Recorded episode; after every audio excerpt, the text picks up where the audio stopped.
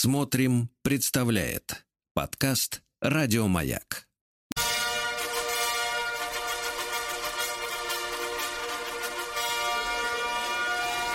Сергей Стилавин и его друзья. Понедельник. Трудовой. Дорогие товарищи, доброе утро. Понедельник, трудовой. Владик, здравствуй. Здравствуйте. Владик сегодня немножко не, не может, не моготу исп испытывать, да? Всех москвичей поздравляю с барической ямой. Ну, у вас как-то в голове все смешалось, я смотрю. Да. Да. Не бы никогда такого не было, и вот опять, как говорится, да, жуткое давление. Да, чисто по-стариковски. Слушайте, но я хотел начать немножко с другого. Давайте. Вот, э, несколько, не- немножко вчера меня посетило романтическое настроение. М, Потому что приоткрою не то чтобы секрет для наших слушателей, но погружу их немножко в терминологию, так сказать, профессиональных э, деятелей э, кино, видео, фотоискусства. Вот, потому что доводилось и доводится общаться с операторами и фотографами разных мастей. Это точно. Здесь могу и вас упомянуть. Так вот, э, есть такое слово у фотографов, называется оно, вернее, звучит оно так: режим. Знаете? Э, звучит некрасиво, но действительно это про красивое время идет речь. Мгм. Да. Дело в том, что режим бывает двух видов. Режим, извините, За сна. деньги приятного аппетита. За деньги Да. и бесплатно. Это, это послевкусие. Да, режим сна, Так. значит, режим э, в, в местах отдаленных и не столь, и режим фотоделия. Когда, вы знаете, когда вот, а- особенно это, и- это бывает и утром, но, как правило, это используют в вечернее время, когда солнце уже э, скоро-скоро сядет, ну, наверное, через часик где-то так. Ну вот, э, оно начинает светиться таким персиковым теплым светом. И все вокруг начинает золотиться от этих лучей, да, не просто, надо сказать, подсвечено солнцем, а еще и таким а, характерным окрасом, таким золотистым, да, как будто, вот знаешь, как у женщины кожа вот такая вот загорелая, да. Вот. И это киношники и телевизионщики называют режимом. Короткое время, там длится она, может быть, полчаса, может быть, минут 40. Ну Вот. И вчера как раз э, довелось э, ехать за рулем в этот момент. Вы знаете, наслаждался наслаждался нашей природой. У нас, к сожалению, с вами глаза замылены. Мы, скажем так, видим одни и те же вещи постоянно, да, одни и те же деревья, пеньки, дома, площади, площадя, вот и так далее. Вот, но на самом деле, если чуть-чуть вот отстраниться от, попытаться от этого замыливания уйти, я вчера ехал, слушайте, невероятной красоты было небо, какое-то, знаете, такое маслянисто-голубое небо. Потом э, уже к вечеру начал подниматься, ну такая, знаешь, еще не туман, но намек на такую дымку, да, вот пред- предвечернюю э, от полей.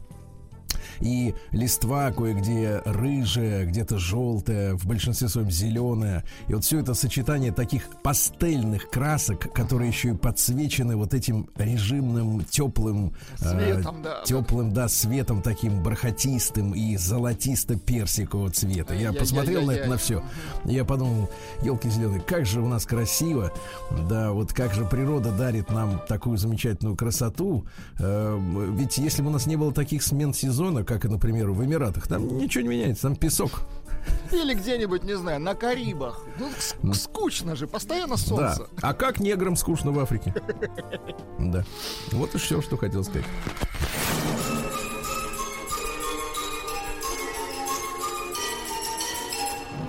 Сергей Стилавин и его друзья. Понедельник. Трудовой. Друзья мои, сегодня прочел о том, что предстоящая зима будет невероятно снежной. Да дай бог, я вам так скажу. Ну, короче, Урожай закупаем. хороший, я Давайте так, одну лопату в одни, в одни руки. Вот, да. Мы же с вами не дочитали письмо про дивный женский мир. О, Помните от нашего мир. замечательного слушателя, который, э, проживая в Петербурге, э, пьет кофе с сестрой. Там ведь какая история? Э, Вот, э, я не знаю, э, насколько вот эти отношения братьев и сестер, они, насколько они такие плотные. У меня нет сестры. Чтобы проверить, да? Периодически как бы делаю попытку, но так, чтобы совсем уже. А Сергей нет. Валерьевич ищет сестру. Будьте любезны, дамы, подтянитесь. Да-да-да. Так вот, и, значит, хорошая петербургская погода, плюс 12, сидят на лавочке с сестрой, пьет, пьет, пьют они, значит, горячий кофе. Ну вот, и вот они наблюдают за входом в торговый центр, где стеклянные двери, которые туда-сюда, да, и они заметили, что женщины, если попадаются в этот в узком проходе, потому что на зиму закрыли эти автоматические двери, которые сами, раз- сами разъезжаются, через них уходит слишком много тепла, и, значит, вот небольшие дверцы, вот эти стеклянные, им видно, что изнутри, например, выходит женщина, и снаружи туда пытается зайти. И вот они, значит, э, сталкиваются в этом шлюзе, да, и, обменявшись емкими матюками, расходятся. Так. На вид обеим лет по 45, прилично одетые, с нарисованными бровями. Мы посмеялись и начали более внимательно смотреть на вход в надежде, что кто-то еще столкнется и поругается. Представляешь, да? Шоу, понимаешь, То себе решили состряпали. получить удовольствие. Понятно. Да, ну согласитесь, такое интересно наблюдать, но только с безопасного расстояния.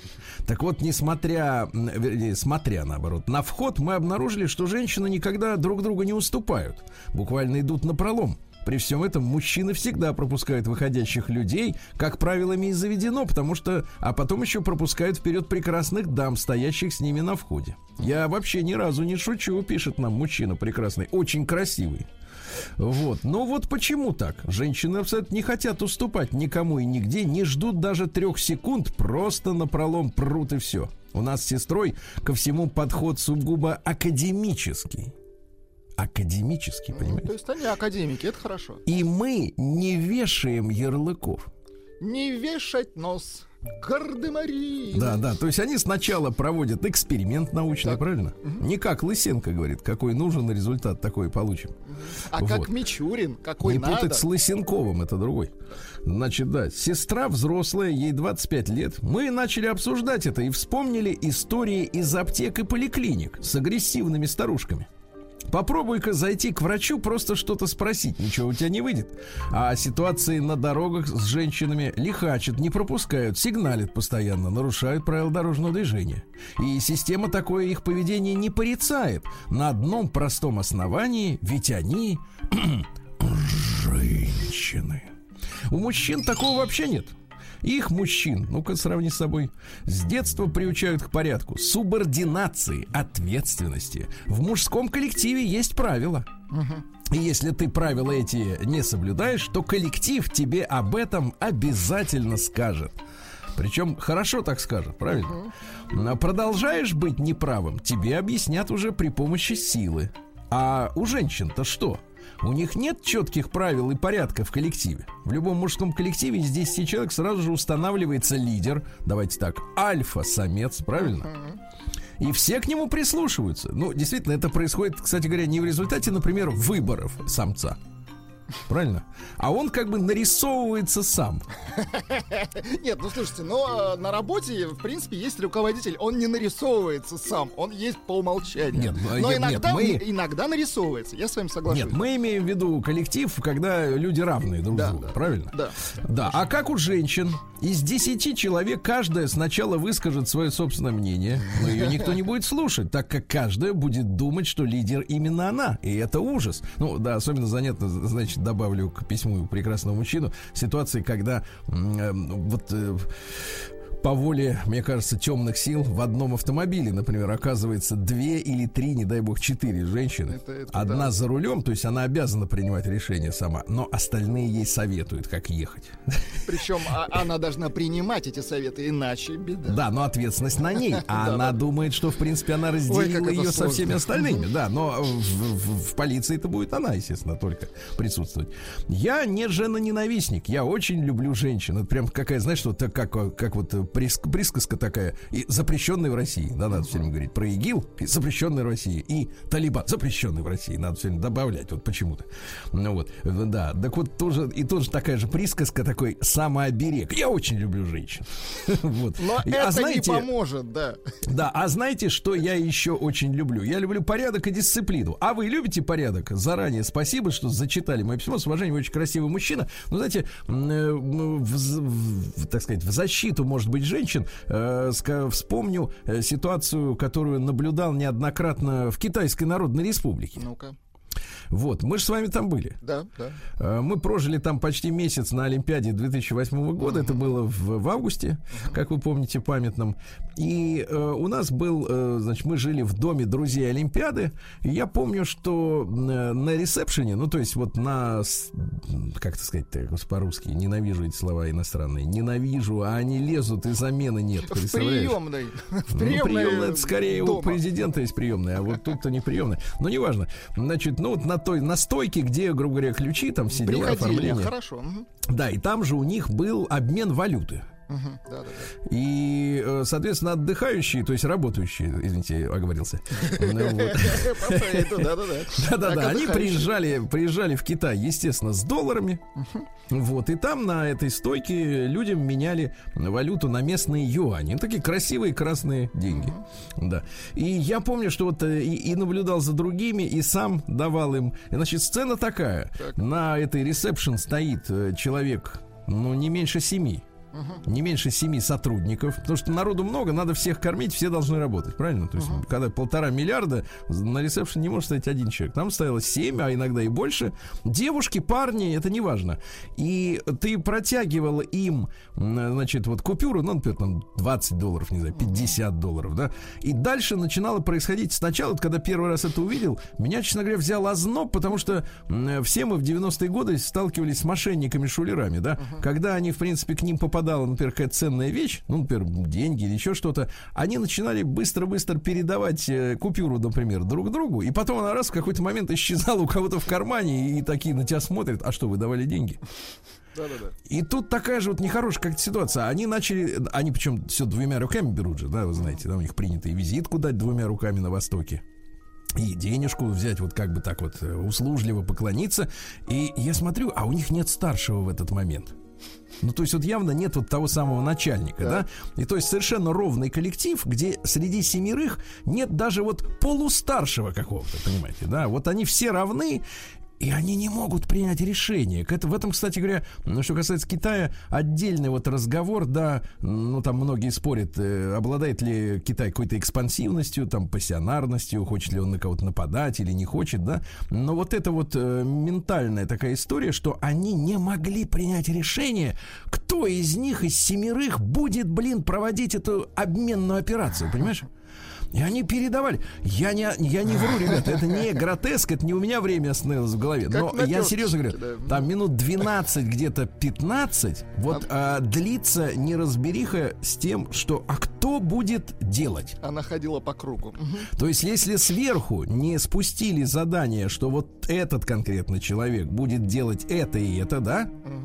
А если как бы они поставлены перед вот выбором, э, кто же будет делать, не из-за лени, а просто нет, э, грубо говоря, указания конкретного, то дело стоит, понимаешь?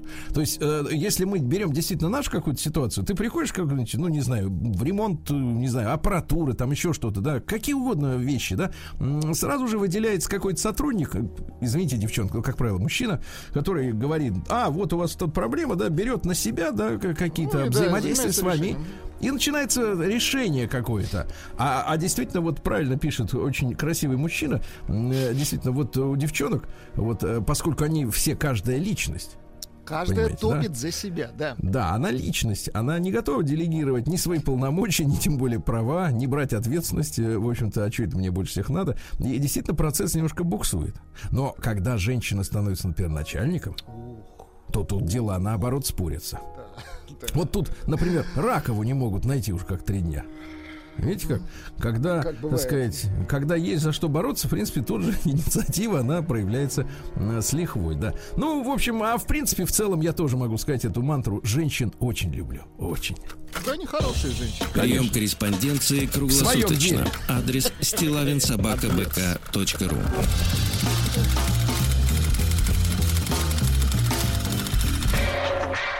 Фамилия Стилавин 2 Л. Ну, еще одна депеша. Э, Значит, э, дорогой Сергей Валерьевич, пишет мужчина. Я уехал в Турцию на 10 дней. Ну, неплохо, да. Ну, не надо завидовать. Да, абсолютно нет. Нет, ну, там, не кстати, надо. с барической ямой, я думаю, попроще. А Им-то, да, и там аукнется еще оно. Да. Я уехал в Турцию на 10 дней отдохнуть и позагорать. Не переживайте, у меня все хорошо. Не я только, честно говоря, вообще. То, нет, не надо так говорить. Так вы унижаете человека. Надо Как? наоборот, Ну-ка, потрогать себя под мышкой, под сердцем, там вот потрогать э, грудь и сказать, Господи, только собирался начать переживать. Вот так, потрогать, потрогать. Как там? Ну, А Какой я у нас худой. барическая яма. Господи, давайте. какой я худой, да? Значит, э, не переживайте, у меня все хорошо. Отдыхаю с товарищем.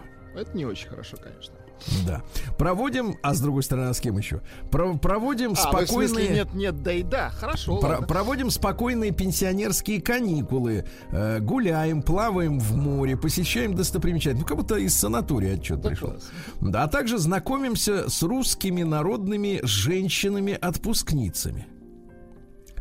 На второй день, э, вы еще помните, как вот э, как, как Турция является анклавом, можно сказать, свободы нравов? К сожалению, да. Я еще помню. Вот и вас, да, д- ударило, понимаю. Ну, не так, На вто- не так сильно, я все-таки черноморец. понимаете? Крылом, да. Да. На второй день моего пребывания в отеле познакомился со вновь поступившими девушками-туристками Настей и Верой. Обеим по 27 лет, забавные такие, веселые. Познакомились мы на территории отеля за обедом, разговорились, тут же обменялись инстаграмами и так дальше. Теперь внимание, Владик, э, приглуши звук. Выяснилось, что им обеим по 34. Подождите, только что было 27. Как время-то летит. Они замужем. Приехали из Москвы, а теперь внимание. Помните, как их звали? А, подождите, Вера и... И Настя. И Настя, точно. Обеим по 27. Итак, читаю фразу еще раз. Так, так, так. Выяснилось, что им обеим по 34. Так, так, так. Они замужем, приехали из Москвы, а Веру зовут Виктория. Да класс. Знаете, есть такая категория женщин, которые врут просто по привычке. У них такой жизненный стиль, понимаете? Они в моменте. Врут, значит, живут. Очень да, хорошо. поржал с этого капитально, больше пока ни с кем не знакомился. Пока этого Вот. достаточно, да? Да, эта ситуация напомнила мне типичные женск- женские анкеты из Пиндера. Мол, умная, красивая, самодостаточная, осознанная девственница Козерог ищет Зов- состоятельного зовут джентльмена. Да, от 30 до 55, который возьмет ответственность за нее и за ее ребенка, полюбит такой, какая она есть, увлечение психологией, карты, таро, кофе. Ну, можно еще просеку упомянуть. Думается мне, накуролесят они в этом отпуске. И бонусом отправляю вам забавное видео. Так. Видео действительно приложено, я вам перешлю. Э, Там не очень э, характерный звук, поэтому нет смысла его в эфире включать, но я вам опишу. Значит, отправляем забавное видео, снятое мной в помещении гостиницы около 15 часов дня.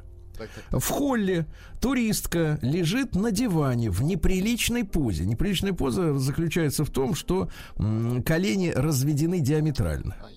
Понимаете, да? А, л- мордашка уткнулась в угол дивана. Вот представьте лежит человек на диване, а Устал. ноги, они полностью раз- раздавлены. Отдельно ноги, А, отдельно Да, как будто уткнулся. цыпленок табака, но сняли крышку. Как вы называете, в раскорячку, так? Да, э, кверху этой розой. Вот. Ну и, соответственно, на ней лежит э, зарядка от айфона. Рядом карточка от номера. Э, Туристка лежит на диване в неприличной позе, храпит. Действительно храпит, вы представляете? Храпит. Ее плотно обволакивает устойчивый аромат алкогольного коктейля, похожего по выхлопу на виски с колой. Спасибо за внимание, с уважением, очень красивый мужчин. Ну вот э, замечательно, да? Слушайте, а стоило ли открывать вот эту, эту вот э, поездки в Турцию, чтобы опять туда понеслись вот эти вот э, аморальные типы? Слушайте, обратно согласен. а? Аморальные. День дяди Бастилии пустую прошел. 80 лет со дня рождения. Ух ты, а ей уж 80.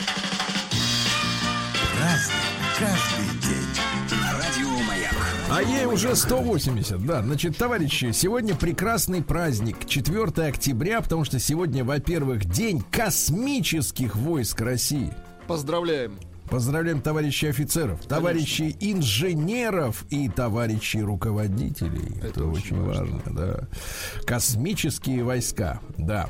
Значит, э, День гражданской обороны МЧС России. Давайте тоже поздравим наших товарищей офицеров Важные и рядовой люди, состав. Да. да. А сегодня начинается Всемирная неделя космоса. Но я напомню тем, кто проспал, что в 1957-м полетел спутник наш. Угу. Да, в этот день. А, и запикал оттуда. А вы слышали, а... кстати, в новостях, что Пересильд запустили? Нет. на орбиту. Да, они будут снимать по... фильм, она и режиссер летят Нет, на орбиту. Погодите, по моим данным, еще не запустили. Хорошо. Шутка. Шутка, шутка. А Всемирный день врача сегодня. Да, Это благородная хорошо, профессия. Очень, очень хорошо, да. Поздравьте Рустама. Да. А Всемирный день животных. Вот интересно, что вот в тот же день и день животных, да. Всемирный день архитектуры и жилища. Это разные вещи. Потому что жилищ много, а вот архитектура, как бы так сказать. Угу. День независимости государства Лесото. Дело в том, что это государство внутри Южноафриканской республики, понимаете, да? Это очень удобно, да. Ну вот как, например, Сан-Марино в Евросоюзе, да, например, внутри Италии. Но э, разницу чувствуете, да, между Сан-Марино и Лесото. Лесото немножко не там, да, родилась? Да. День Сварога – это праздник небесного кузнеца славянского, понимаете, да? Девки в этот день снимают избу, устраивают братчину. Я бы, честно говоря, сестрчину устраивал. Иногда собирают ее по всей деревне и в течение трех дней приглашают парней на гулянку. Ты прикинь, три дня. Девушка-невеста считается хозяйкой в доме. Э, на вечерках рассказывают волшебные, страшные и игривые сказки. А теперь, Владик, внимание. Так. Проводят озорные игры с поцелуями. А, Очень ты смотри. Хорошо. Вот все-таки весело было в нашей деревне тогда, а? Ну вот, да. А, так сказать, э, да. Ближе Всемирный к зиме день... вообще в России, э, чем дальше, тем веселее, да. Да-да-да, Всемирный, э, Всемирный день предотвращения издевательств. Правильно. Понимаю. День любителей гольфа. Ну, гольф это что такое? Это вот собираются богатые люди, да? Нет. Мы же договорились, не богатые, толстосумы. Да-да-да. Одетые в красивую одежду. Толстосумную одежду. Да, у них электрокары, да, да. клюшки, кепки. Они ведут беседы о том, как кого-нибудь ошкурить в следующем да, да, месяце, да? Вот. И, играют и так, шар. Ша, ша, кидают шары, да. Вот. Ну, элитный такой отдых отдых, да, да, да. Не в пивной обсуждают не для всех, точно. Да, день булочек с корицей в Швеции Вы... называется Каннель Булинсдак. Вы, кстати, Это... за корицу как топите, нет? Корица, ну, в принципе, после того, как э, Володя Пресняков э, научил нас с Геной, что корицу надо жевать, если ты слезаешь с синьки, то, это, в принципе, это я зауважал. свойства корицы. Все да. Сегодня день тако. Это, значит, самая простая мексиканская такая еда, uh-huh. да, дешевая, вкусная, ароматная, перченая. Всемирный день улыбки для тех, у кого есть зубы. Э, день ответов на незаданные вопросы. Мне кажется, это вообще неприлично. Если не спрашивать, не надо говорить. Дальше, Владик, Международный день дунь в свою флейту. Слушайте, это вообще законный праздник. Это праздник музыкантов. Да, день водки в США. Так, это пока нам рано, нам до Нет, нет, это не сейчас ночь. И Кондрат да Ипат. Вот. Э, дело в том, что это день плодородия и земледелия, несмотря на то, что как бы работы свертываются. В этот день начинали замолотки. Э, с вечера топили авины, это двухэтажное строение, где молотили зерно. Ну, прогревали печками, да.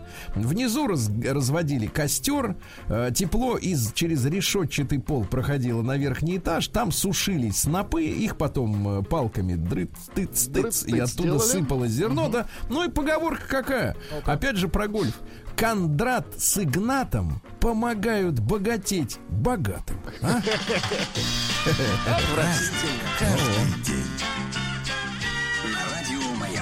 Так, ну что же, в 1675-м знаменитый голландский физик Кристиан Гюйгенс, подозреваю, что фамилия звучит по-другому, просто неприлично ее читать по-голландски, у нас запатентовал карманные часы. Карманные вот. и... часы еще идут. Да, да, да, значит, и вот карманные часы, кстати, вплоть до, э, ну, я так понимаю, до времен э, первой половины 20 века, до времен после Первой мировой войны, э, считались мужскими часами. А часы на ремешке э, это женский прикол. А, вот так вот. Да, и только после Первой мировой войны все это сравнялось и стали просто мужские делать большими, а женскими поменьше. Но, в принципе, на цепочке. Мгм, Так. да, на, у вас на цепочке. А В у вас, 1700... У нас на клею, да. В 1769-м Алексей Андреевич Аракчеев родился. Это артиллерийский генерал. Называли его временщиком при Павле Первом и Александре Первом. Слушайте, а что такое временщик? Мы все здесь на время. Ну, естественно. Да? Глобально Вот. мы все временщики. Да, да, да. Значит, они, значит, в советских учебниках это все называлось Аракчеевщина. Да, да, да, значит, помню. что он делал? Режим реакционного полицейского деспотизма, грубой военщины. Да. Слушайте, звучит так, что уже страшно. Вот, вот что такое историческая пропаганда. Э, термин употребляется для обозначения всякого рода произвола. Ну, когда не, на- не нужно особенно много доказательств, чтобы видеть сволочь, понимаете, да? Вот. Э, Ну, соответственно, либералы придумали этот, э, этот термин, аракчеевщина. Вот. э, Особенно, значит, с детства он был угрюмый, необщительный. Ах, вот откуда это все с детства. а с Конечно, кем общаться? Конечно. Вот, оставался таким всю жизнь, а зато к такому на кривой кобыле не подкатишь, правильно? Когда человек уже, так сказать, настроен критически. М, Первоначальное образование изучал, значит, арифметику и грамматику под руководством Дичка, а потом вырос над собой, да. Э, уро- уроки по артиллерии давал, кстати говоря, вот, э, царским э, отпрыском. Э, Вот. Ну и, соответственно, пробрался на самый верх и начал наводить порядок. Понимаете? Порядок начал наводить. А Вот. жаловаться некому было на него. Понятно. Кстати, превратил свой дом в застенок. С утра до ночи возле его кабинета пытали людей. Какие ужасы. С утра до ночи. То есть он вдохновлялся этим. Иногда выходил и говорил, дайте ему еще для ума. Не все сказал. Вот. Да. В 1816 году Эжен Патье, французский поэт, автор «Интернационала». Родился он в Париже в семье упаковщика. Понимаете? Он вообще и сам был упаковщиком, будь здоров.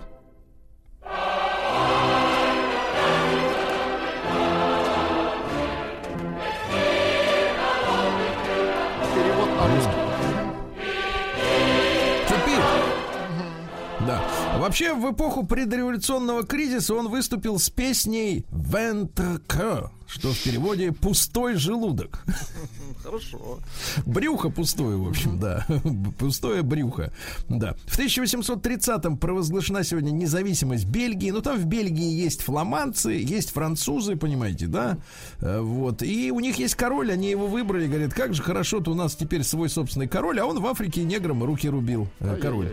Да, экономил пули. э, Те самые бельгийские. Ага. Вот сволочь. В 1853-м русский адмирал Геннадий Невельской поднял на Сахалине русский флаг. Поздравляем, Очень товарищи. хорошо, поздравляем, да.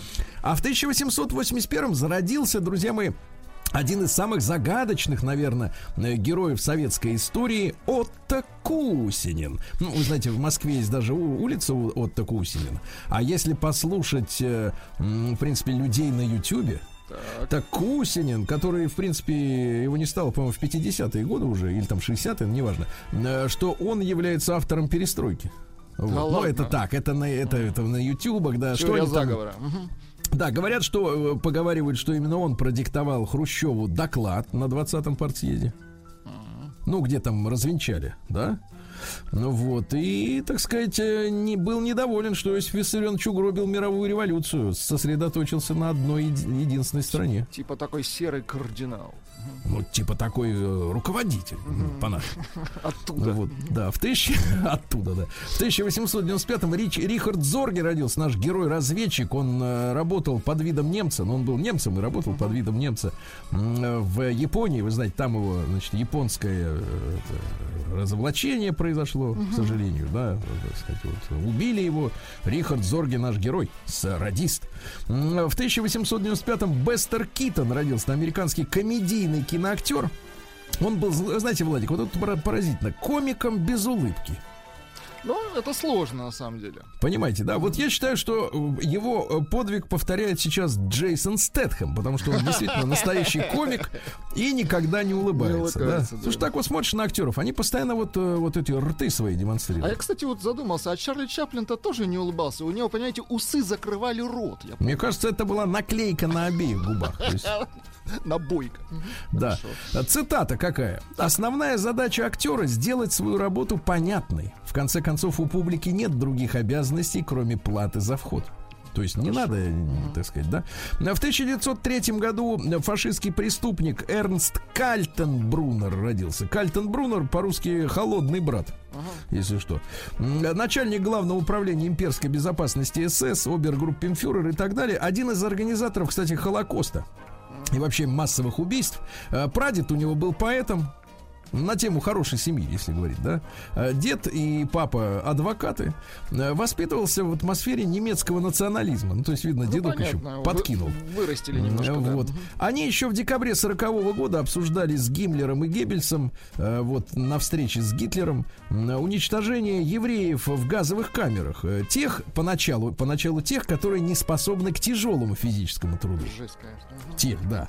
Потом он, смотрите, как интересная история. Летом 43 года в очередной раз посетил, э, знаете, у нас бывает, когда вот официальное лицо, какой-нибудь начальник, да, э, приезжает смотреть, например, ну, на завод э, или на фабрику, да, там ему показывают, смотрите, а вот мы тут колеса прикручиваем, а вот тут мы, например, вот тут, тут коробочку доим, А да. вот здесь мы а пули этот приехал, значит, вот, а, вот, а вот немецкий теперь начальник. Приехал в концлагерь Маунтхаузен, где в его значит, присутствии были продемонстрированы казни. Вот мы можем расстрелять, расстреляли, повесить, повесили нескольких, отравить газом, отравили. Он посмотрел, говорит, хорошо.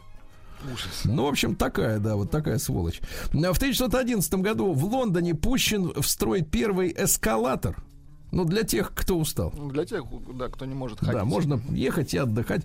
В шестнадцатом году, друзья мои, сегодня основан город Романов на Мурмане в разгар Первой мировой войны. Сегодня Мурманску передаем наш пламенный привет.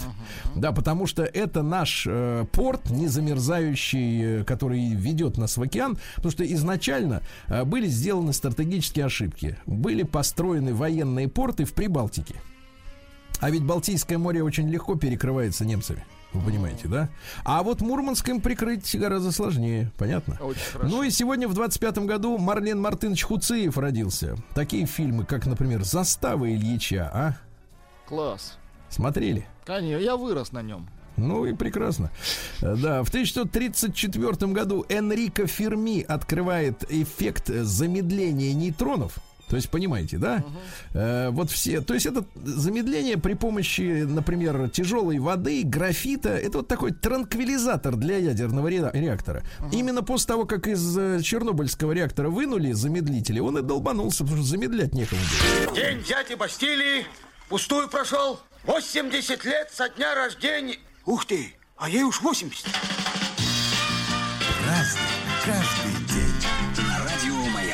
Ну, друзья мои, э, в 1945 году родился э, кумир Владика в детстве Франко Гатти, усатый певец из трио Рикки Эповери, богатый и бедный в переводе. Давайте послушаем. Да класс. Чувствуете, как усы щекочет э, мембрану? Продувает голосом усы. В 46 году Сьюзан Сарандон родилась, американская киноактриса, такая фактурная, да. Глазастая. Да, да, да, да, да. Значит, э, папа работал продюсером на телевидении, пел в ночном клубе. Нормально. Я, извините, извините, я до сих пор остаюсь актрисой только потому, что не знаю, как бросить. Да, пар продюсеры приглашают на роль тех мужчин, на которых хотят быть похожи, и тех женщин, которых хотят... Понятно. Представляешь? Неужели выбор стоит так? Или ты начитанная недотрога, или страстная шлю... Мне кажется, всегда есть способ совместить. Начитанная. Эм, Да. Ну что же, Кристоф Вальц в 56-м году родился. Я что-то не понимаю, а что вокруг него такой шум-то? Этот, который у Тарантино, вот фашистов все играет. Что там такого особенно талантливого? В 57 году э, в Советском Союзе запущен первый испу- искусственный спутник Земли, помните? Мгм, Конечно, Ага. помню. А ведь придумал Сергей Павлович Королев, говорит, э, что он будет шариком именно. Потому что можно было и кубик по- послать, в принципе. Там в безвоздушном пространстве, там же нет Ну, это сопротивления громкая воздуху. история, да. Хотели деревянный ящик послать, он говорит, нет, нет, металлический шар будет. Вот. Да, или машину, как Илон Маск, да. А. Вот, да. А В 59 году, опять же, кумир вашего детства Крис Лоу, Это человек в шапке и в очках из, дуэта Pet Shop А, друзья Элтона Джона. А, нет, У них много друзей-то. Наш хит-вот. Ну, понятно, да, да. Призывает, кстати говоря, к вещам нехорошим. Нехорошим, да. Да, в 64 году в этот день открылся в Москве на проспекте Мира монумент покорителям космоса. А внизу замечательный музей, помните? Конечно. Вот так вот. Передаем всем товарищам привет. А вы знаете, что он титаном отделан, поэтому он не ржавеет, не тускнеет. Класс. Так что, если вдруг титан понадобится, там у нас есть брать, э, склад. Да. А в тот же день родился Евгений Викторович Осин. Вот оплакиваем его э, не, безвременно завершившуюся биографию, к сожалению, да. Эх, да. Вот. Кстати, к Осину были предъявы у Жени Бела, Белоусова. Да вы что? Потому что говорит, я же первым начал окучивать тему 70-х. Ага. А он у меня все это дело. Да. Такая вот история. Кстати, некоторое время работал в составе группы Браво. Конечно, помню. Да, да, да. Вот. А В, в 65 году родился Евгений Валентинович Касперский, руководитель лаборатории э, Касперского, опять же. Это не совпадение. Вот. э, В 87 году окончил Институт криптографии, связи и информатики при высшей школе КГБ. Но тут никаких связей не надо каких-то лишних э, усматривать. Да, в 65 году во время первого в истории папства, значит, э, визита э, папы римского Павла VI в США, он издал, приехал в Америку, издал буллу, говорит, что снимаю обвинение с евреев в смерти, в гибели Иисуса Христа нашего. Наконец-то, Понимаешь? молодец. После перелета как раз. Намекаете, что-то в- во время перелета случилось? Не знаю. В 76 году открылся сегодня Челябинский государственный университет. Челябинск, наш большой привет, да. А в 84 году родилась Елена Сергеевна Катина из группы Тату. Представляете, они сейчас, ты слышал прикол-то, решили возобновить сотрудничество между солистками. Поиздержались немножко, А, понимаю. а продюсер, у которого все права на хиты, а, говорит, а я вам петь их не дам. Ну, как некрасиво. Не-не-не, а. погодите, погодите. Тут надо. Нет, давайте так. Это проект. Тату Понятно. это проект. На месте и Лены, и вот второй девочки. Должны могли быть быть две кто молодых угодно. девушки, а они-то уже не молоды. Не-не-не, могли быть кто угодно. Тут надо понимать. Если музыканты, например, сами собрались, да, и, так сказать, им ничто не может помечать. Слушайте, а ну, когда. т- такой материал пропадает, ну что ему жалко? Ну, Давайте материал какой-нибудь. Давайте вот материал.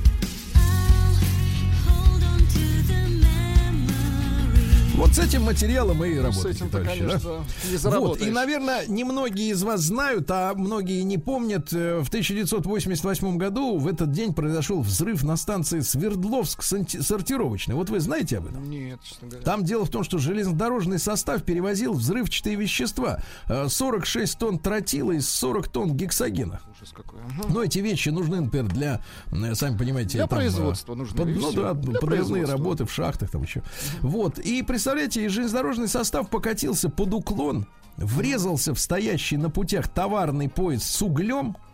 Вагоны снесли электрический столб и порвались линии электропередач.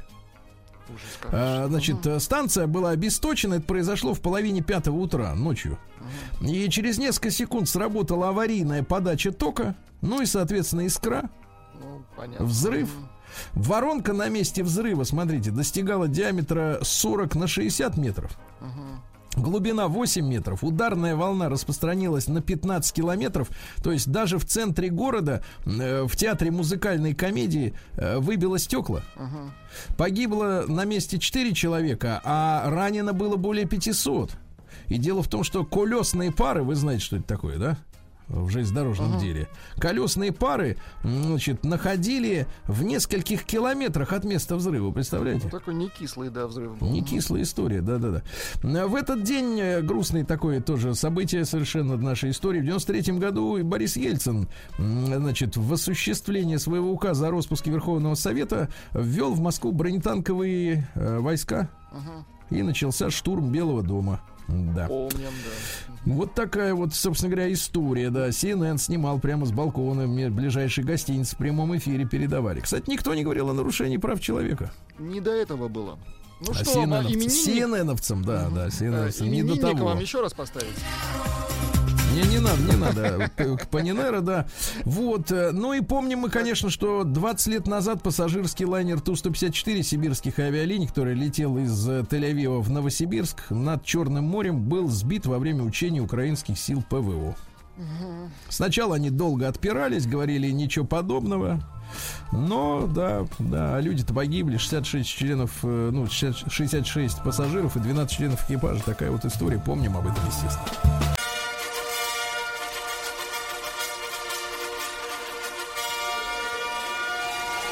Сергей Стилавин и его друзья. Понедельник. Трудовой. Друзья мои, ярко светит солнце в Москве. Пытается пробиться к Владику, но он в бункере. Очень хорошо. Я вам так скажу, погода сегодня хорошая. Нет, сегодня погода барическая, то есть хорошая. Все. Как все? А про Омск? Вам что? Хорошая. Вам что, про Омск жаль сказать?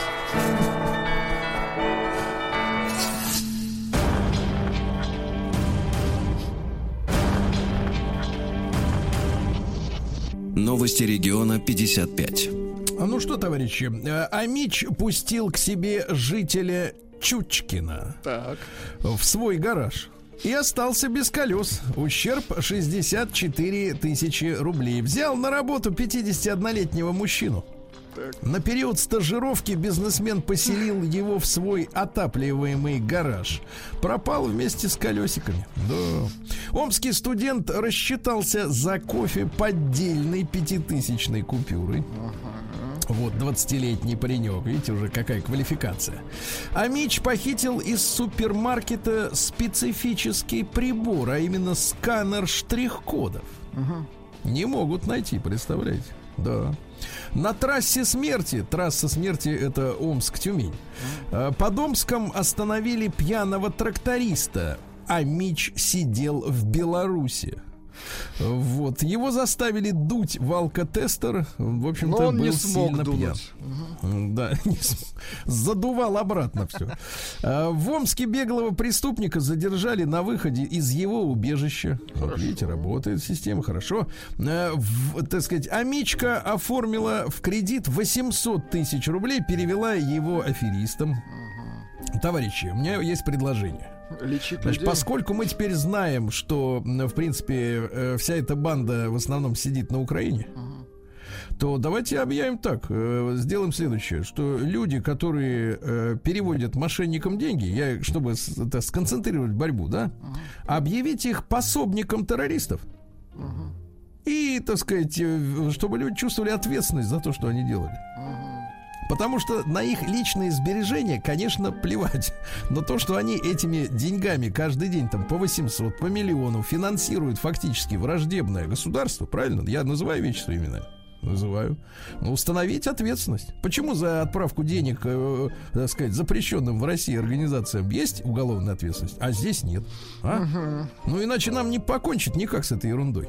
Ну, я не понимаю, тут тупость. Если тебе звонят и говорят, на вас хотят оформить кредит, поэтому вы берите кредит и переводите его нам. Но если, ну как вот человек не, ну, вменяемый ну, может реально сделать и отдать деньги, если ему говорят, что на вас хотят оформить? Сергунец, Почему а, он-то его берет? Сергунец, они могут сидеть, но по большому счету в, в, в любых местах. Вы не э, выгораживаете своих. Не, я не выгораживаю своих. Реально, они могут сидеть где угодно. Просто давайте и с другой стороны, люди, одумайтесь, какие кредиты. Ну, зачем брать кредит, чтобы спасти деньги? Ну, это бред. Но они не думают, понимаешь? Ну, а задуматься печально. можно только уголовная ответственность. А? Хорошо. А да. мечи с начала этого года выиграли в лотерее 25 миллионов рублей.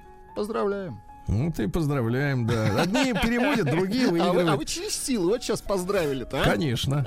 Через не хочу, как в детстве кашу ел манную с этими скомками. Ага. Омский цирк снова будут ремонтировать. А? Ну, Замечательно. Теперь хотят срочно восстановить фасад. Срочно, понятно. В Омске Тюзовскому Дон Кихоту, которого поставили 20 лет, наконец-то собрались э, пристроить оруженосца Санчо Панса. А то он одинокий стоит, Ну, без конечно, оружия. не дело. Да. Ну и давайте пару за сообщений. Во-первых, хорошее. Омская пума Рада Красиво. перестала кричать и раздражаться после появления в ее жизни мужчина Барсика. Нет, Барсик был, Барсик был предыдущий, а теперь появился Макс. Вот, А, Макс, Максик да. появился, поздравляю. Максик.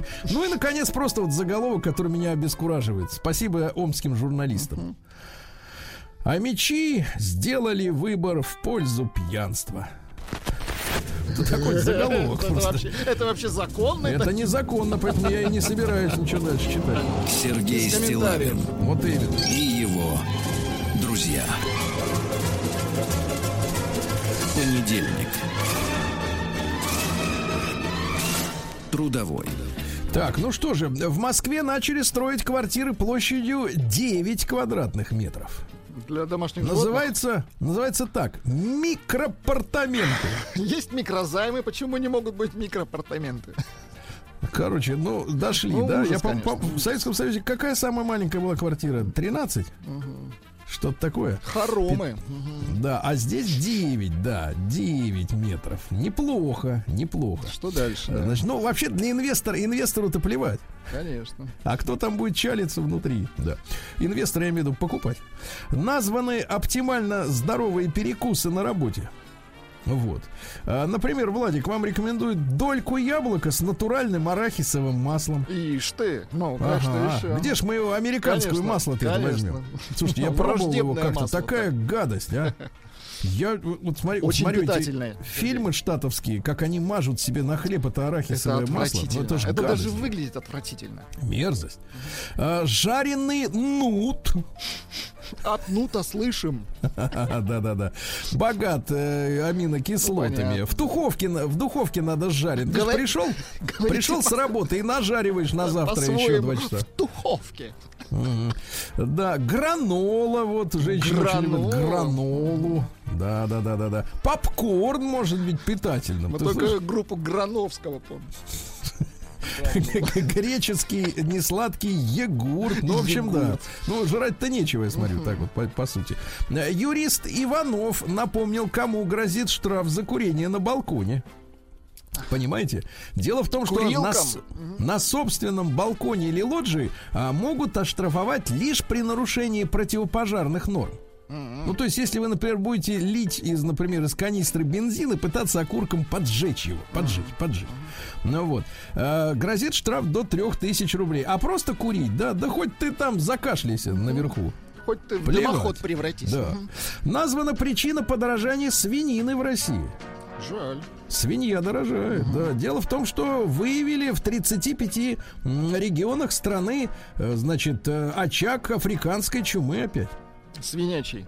Свинячий, да, да, да. Да, Россия стала второй в мире по темпам роста числа камер наблюдения. Хорошо. Ну что же, больше камер, больше. Давайте так. не- Больше, нет, больше камер, больше камер. Вот, Нет, вот нет, так вот. нет, даешь прозрачность стране. Вот. Да, значит, россиянка рассказала, как три года была собутыльницей за деньги. Представляешь, она три года жила, Настенька, в Южной Корее. Так. Там работала с корейцами собутыльницей на час. У нее в России была затяжная депрессия, она обрадовалась предложению подружки сменить профессию и место жительства. Непонятно только, какую профессию она сменила на собутыльницу. Не раскрывается. Так вот, э, клиентами были мужчины разных возрастов. Выпивать вместе с человеком было даже не обязательно. То есть можно было беречь печень. Главное, выслушивать проблемы, поддерживать. Вот, правда, выпив, поддерживать и общаться было легче, говорит Настя. Вот, э, я долго не могла до конца поверить, что можно пить, веселиться, петь и получать за это деньги. В месяц она зарабатывала порядка 300 тысяч рублей. Ей дарили подарки, представляешь? Да класс. Вот. Однажды гость разбил себе бутылку пива об голову и с криком «За ВДВ». Вот. Прекрасно. э, Ну и мы дальше веселились, говорит. Россиян предупредили об аномально-снежной зиме, товарищи. Это ж, получается, надо запасаться вот этими снегочистами. Надо запасаться озимами. Мгм. В Томском аэропорту пьяного немца сняли с рейса. Он не мог ориентироваться в пространстве, не мог понять, что в России. Пей, Германия. Дальше. Так? Почти 30% детей в соцсетях получали заявки в друзья от незнакомых взрослых людей. Плохо. Очень плохо. А, Пенсионеры рассказали, на какую зарплату рассчитывают. Ну-ка, давайте. Ну-ка, давайте, вот, вот ваш случай. Значит, э, 41 700 рублей. Ну, неплохо, да. 41 700, это тут в среднем. Да, дальше.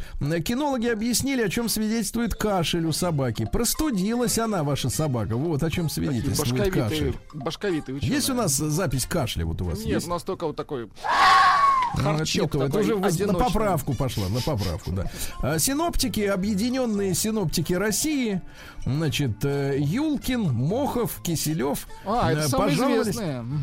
Пожаловались, да, это не то, что у нас там, да, на, на непредсказуемость погоды из-за нервозности климата, то есть опускают руки, говорят, невозможно предсказать. Как? Климат, Нервозность климата. Класс. Нервозность, нервозность, да. А, Кудрин, глава счетной палаты Алексей Кудрин, посоветовал россиянам работать в сфере креативной индустрии.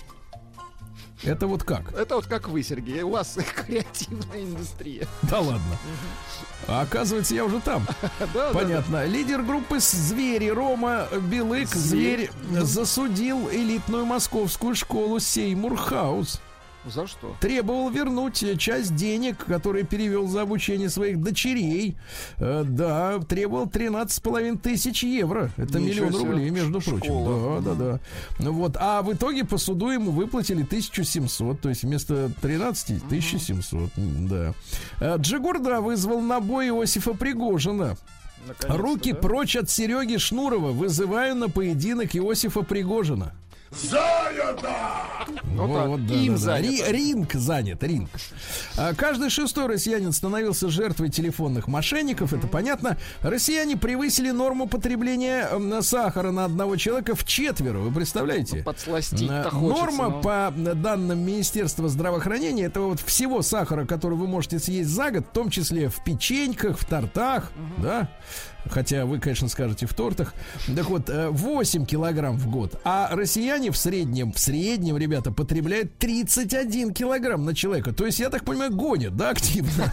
Ну, кстати, да, вы в Ну, сам- потому что столько съесть сахара, честно говоря, как-то 100% гонят. нереально, да, нереально. Эксперт предупредил о росте цен на шампанское к Новому году. Знаете, кроме него есть и портвейн. Ну, конечно. Вот, На. Новый год портвейн, В отлично. Сбере назвали це- столицу телефонного мошенничества. Вот вы начали тут э, ножкой шаркать, говорить, Ну, что, не мошенники могут Украина, откуда конечно, угодно. Что ж вы топите-то так? Да, вот украинский город Днепр, столица телефонного мошенничества. Так что, брат, давай. э, это Тафай говорит так. Анджелина Джоли появилась в рекламе агентства недвижимости из Тюмени. Ну, видно, дела не очень у Не нее там очень, уже. да, пошли Не очень. Приходится горку. зарабатывать побольше. Да. Ну, а что, там же этот Брэд Питт, наверное, какие-то... А детей сколько, а? вот а их же кормить нужно, надо, конечно. да, да, да. Ну и пару сообщений. Я еще уже упоминал, что продюсер, э, э, владелец э, прав на песни группы Тату Сергей Галаян запретил воссоединившемуся дуэту, дуэту исполнять хиты старые. Пусть пишут новые, правильно? М, Вот. Ну и давайте названы самые продаваемые за рубеж российские сериалы. Вот э, я узнаю все те м, сериалы, которые звучат э, в виде рекламных роликов и в нашем эфире. Дело в том, что высокий спрос за границей оказался на сериалы ВГТРК. Э, Значит, э, Грозный, Оптимисты, Карибский сезон. Очень хорошо. Значит, Закрытый сезон. Закрытый. И, конечно, мой любимый э, Открытый сериал... сезон. Нет, нет, мой любимый... Молчать. Мой любимый сериал «Зови меня мамой», который в иностранном э, на прокате получил название «Call me mom». Слушай, А? ну мы два раза же смотрели этот сериал вместе с вами да, причем. да, да, да. Ну, прекрасно. И хорошо, и это же доход в бюджет, опять же. Хорошо понимаете, и да, и красиво. Наука и жизнь. Наука и жизнь. Да, давайте посмотрим, что у нас происходит в мире науки. А, ученые выяснили, что яркость Земли из космоса э, снизилась из-за изменений климата. Примерно на пол ватта меньше света на квадратный метр, чем 20 лет назад отражает Земля. Жаль. А я скажу так, не надо привлекать внимание демонов. правильно? Конечно. Потише, приглушить надо свет немножко. Врач Петрова рассказала, от каких продуктов нужно отказаться после 45 лет. Главным образом, Владик, это сахар. Вот тот самый, который 31 Нет, кило ну а на- мы отказались, нарыло. мы же гоним, мы решили. Мы гоним, Да. а так мы... И закатываем, Да, да. да, и закатываем. А, постепенно надо заменить э, сахар на финики, чернослив, бананы, яблоки. Дело в том, что у взрослых любителей конфет и шоколада Так. может появиться так называемая сахарная личика. Отечная, с тусклой кожей, покрытая пигментными пятнами с тонкими бровями. Ну, брови мы можем нарисовать, женщины научились. Кроме того, у этих пациентов наблюдается тоничность и вялость. Тоничность. Да. Частые прогулки под солнцем улучшают настроение сон. Еще бы солнце бы включалось э, во время прогулки, да, автоматически. А Глобальное потепление может вызвать сильные взрывы подземного газа в Сибири, представляете? Плохо. А, назван способ приготовления полезной гречки. Не сразу варить, а сначала на сухую Отжарить. сковородку поджарить, чтобы зажа... запахом повеяло, да? А, ну и что, С человек дымком. э, учеными из Швейцарии признан теоретически бессмертным, понимаю. Коты охотятся только ради удовольствия. Очень хорошо. Только ради удовольствия. Ну и давайте скажем честно, друзья мои. Э, Биологи обнаружили новую причину массового ожирения. Дело в том, что в наших организмах есть э, гены, отвечающие за набор веса. Так вот, смотрите, 14 генов приводят, их наличие, приводят к набору веса, а предотвращают это явление только 3. То есть 14 к 3. Вот такие шансы потолстеть. А, так Понятно? это гены виноваты. Конечно, Ну, что, они. конечно. Вот и всё. А, Мы ни в чем не виноваты. Конечно. Он сам пришел. Он сам в нас встроен. Да. Так, ну Новости что, капитализма. в Кабуле за два месяца успешно закрылись 95% библиотек, книжных магазинов и издательств. Видите? Видите, есть все-таки вот э, Есть возможность, сила, да, возможность протянуть и без библиотек, да, и без книг. В Нидерландах взрыватель банкоматов подорвался во время записи обучающего видеоурока, как надо взрывать банкомат. Да. Понятно. А, дальше. Э, Южнокорейский провайдер подал в суд на Netflix из-за слишком популярных сериалов. Дело в том, что приходится наращивать мощность, пропускную мощность каналов из-за того, что все смотрят э, сериалы. Требует 23 миллиона э, долларов на железо новое. Интересно. Посмотрим, да. Американец 8 лет э, подряд борется с белкой, которая набивает его машину, ну вот э, отсек, где двигатель находится под капотом, орехами. Ну, Замечательную фотку публикуют. Нам действительно все огромными орехами заставлено. Веганша из Австралии обвинила магазин в обмане из-за того, что среди веганских продуктов лежала курица. Она ее купила, сожрала и теперь говорит, мне противно от того, что вы обманом заставили меня купить и съесть курицу, когда я пытаюсь спасти планету. Слушайте, какая Вот. тупость, а? Американец подал в суд на собственную жену 80 тысяч долларов штрафа Так. за падение с лестницы. Он сломал себе обе руки, спину, ноги. А из-за того, что жена разбросала на лестнице тапочки. Тапочки, он поскользнулся, все себе сломал, представляете, да. А почти 2 килограмма гвоздей и шурупов, некоторые длиной до 10 сантиметров, достали из живота мужчины в Литве. Он бросил пить и, чтобы не сойти с ума от отсутствия алкоголя, ел шурупы. Вот. Ну и, наконец, в Индонезии мужчина сыграл свадьбу со своей любимой сыр, э, с, э, сейчас, рисоваркой автоматической. Молодец. тоже. Ну вот, ну потому что это действительно самое дорогое, Он что у ей нее есть в жизни. доверяет, да. Она никогда не подводила. И Это никогда не важно. переваривает, что главное, да. Ну, да. Хорошо.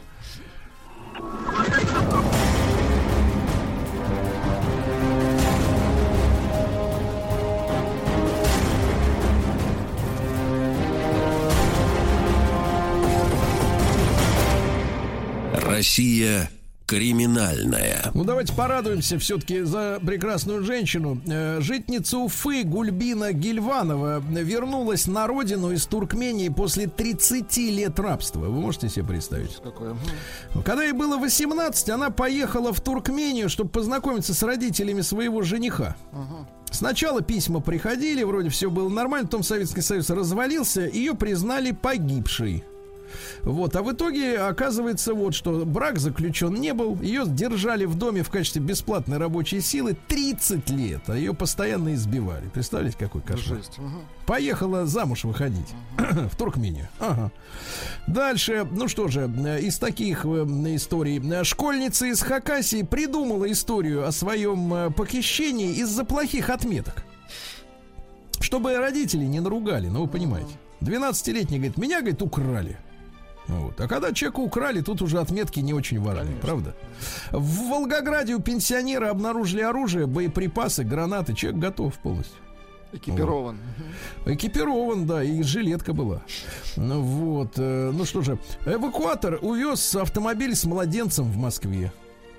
Печально. Ну, то есть родители сначала оставили ребенка в машину и куда-то пошли, да, а те, соответственно, ну, видимо, из-за тонировки, я не знаю, за что, не посмотрели, разглядели. тоже, и тоже уволокли, да. Ну и давайте так, э, в Петербурге тиктокершу ударили ножом в лицо из-за пиццы. Заказали с дружками пиццу, принесли не в ту квартиру. Когда стали требовать у соседей, слушайте, это наша пицца. Те, прожевывая очередной кусок, на тебе, говорит, и все. Представляешь? Опасно.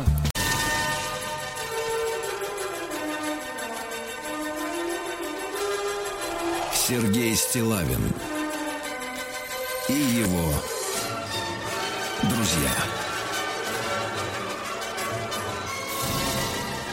Понедельник. Трудовой. Ну что ж, товарищи, действительно понедельник. Сегодня у нас тут ярко светит солнце, да? Ночами уже около нуля. А, вот Владика а, очень сильно подмораживает снизу.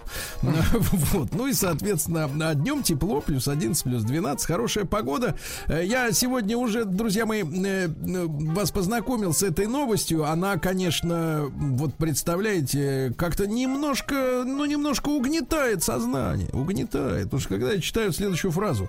Оштрафовать за курение на собственном балконе или лоджии. Так, Ну, Ты знаешь, чем лоджия отличается от балкона, а, браток? лоджия попроще.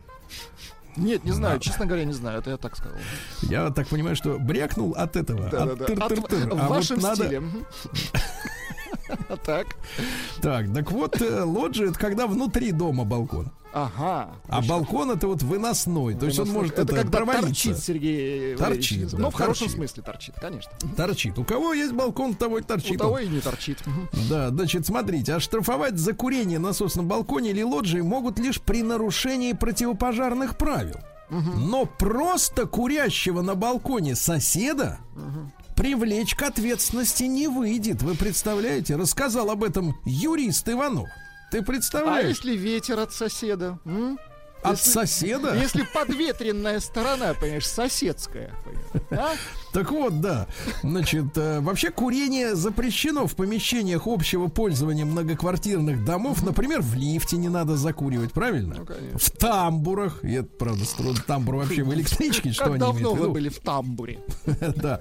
Вот, курильщик может быть оштрафован на сумму от 500 до 1500. Вот опять вот у нас поразительно вот эта история с этими вилками. Пи- 1500 это пачку он выкурил в лифте, что ли? Я не понимаю. В чем тут разница-то между этими делами? Да, но в любом случае за курение, а он ведь собака курит, дым от него идет, или, например, обратно другая ситуация. Так. Вот, к примеру, вы, например, веган, Так. а на соседнем участке жарят свиной шашлык.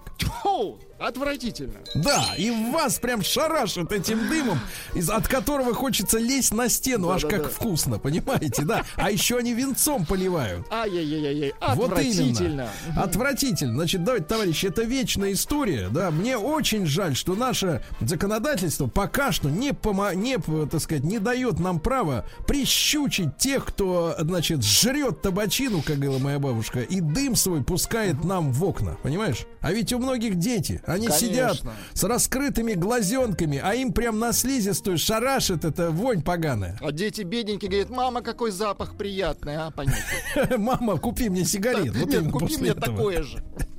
Давайте, товарищи, значит, смотрите, давайте короткий опрос. Это вечная тема, я понимаю. Э, Единичка на наш номер плюс семь девять шесть семь сто три пять пять три три через Телеграм. У вас есть проблемы трения, нестыковки, драки, стрельба с соседями. Да что вот, вот вы юлите постоянно?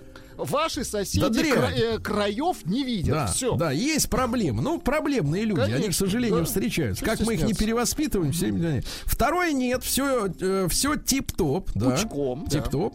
Ну и давайте, давайте соберем новую повестку дня, значит, проблемы с соседями. Как они себя ведут, и чтобы, так сказать, нас услышали и Что вас начали принимать бесит? Да-да-да. Мгм. меры, правильно. Давайте с Геннадия начнем. Геннадий человек уже взрослый, у него соседей было немало на его веку. Да. Ген- Гена, доброе утро. Да. Да, да, доброе утро, друзья. Ну, знаете, вот с соседями, вот у нас там, как говорится, поселился нехороший сосед на девятом этаже, я на десятом, да. И Так. у нее там регулярно собирались шумные компании по поводу курения. Они выходили всей толпой курить, но летом Да. это понятно, что весь этот дым, смрад идет наверх. Ну, на, на, как бы на предложение перестать курить и выходить на улицу, или хотя бы на лестничную клетку туда, вы знаете, вот э, там у нас есть тамбур. такой. Э, Да, нет, нет, темная, темная лестница, и она вообще как бы не контачит с площадками, то есть туда надо через четыре двери пройти, чтобы это э, Мгм. попасть. И с чего Ну, захотел, и как- так? Да, Куда да, тебя но- отправили-то? Не, ну они отправили ненадолго, но я просто-напросто после того, как они начали курить, стал спускаться к ним на этаж, и не жалко было, вы знаете, дезодоранты вот эти аэрозольные продают, я просто на площадке там пару баллонов выпускал, э, там, и после этого он там начал возмущаться, что типа тут это, я говорю, ну знаешь, ну а мне вот нравится такой запах, да, тебе нравится табак, а мне такой, будешь курить, я тебе просто-напросто в, эту, в дверную скважину еще целенаправленно буду в квартиру запускать. После этого, знаете, после этого он перестал и выходит теперь на, на улицу. Эту Скажи, пожалуйста, а какой вот аромат из этих ароматизаторов наиболее эффективно борется? С кокосом или с ванилью? Нет, с людьми Э, более эффективно вы- борется. Вы знаете, какой-то эвкалипт, он такой ядреный, то есть когда, когда, да, когда чуть-чуть, он ничего, но когда это аж глаза режет. Начинаешь здороветь. Мгм. То есть он на тебя табачиной, а ты ему эвкалипт, правильно? Да, да, то есть остальные соседи прямо. были не против, да, да, ну почти. Да, спасибо, Гена, спасибо. Но видите, проблема заключается в следующем. Законодательство не регулирует э, отношения людей в этой сфере. И начинается что? Давайте назовем вещи своими именами. Рукоприкладство, правильно? Он же что, Гена, сказал? Я бы ему и в дверную скважину бы запустил. А там, извините, от, от, от эвкалипта до петуха два шага осталось. Чиркнул зажигалкой и все, бух, как говорится, да. Это плохо, это очень плохо, да, что вот отношения между людьми, э, они не, не урегулированы, понимаете, да? Не урегулированы. Мы обращаем на это внимание. Значит, давайте, товарищ, 728-7171, наш телефон. Значит, давайте, пожалуйста, ваши нестыковки с соседями, э, значит, которые невозможно решить в правовом действительно поле. И из-за этого, да, из-за этого мы вынуждены, так сказать, живя в многоквартирных домах, да и не только в многоквартирных. Вот у меня есть знакомый в бане живет, я, да, э, тоже. Вот я, например, ничего не могу сделать с соседом, у которого гавкают собаки. Да. Я ничего не могу сделать, Потому, потому, что, что... они животные, да. Э, Нет, они животные. Такое у меня ощущение, что не только они. Потому что я не могу найти человеческое взаимопонимание.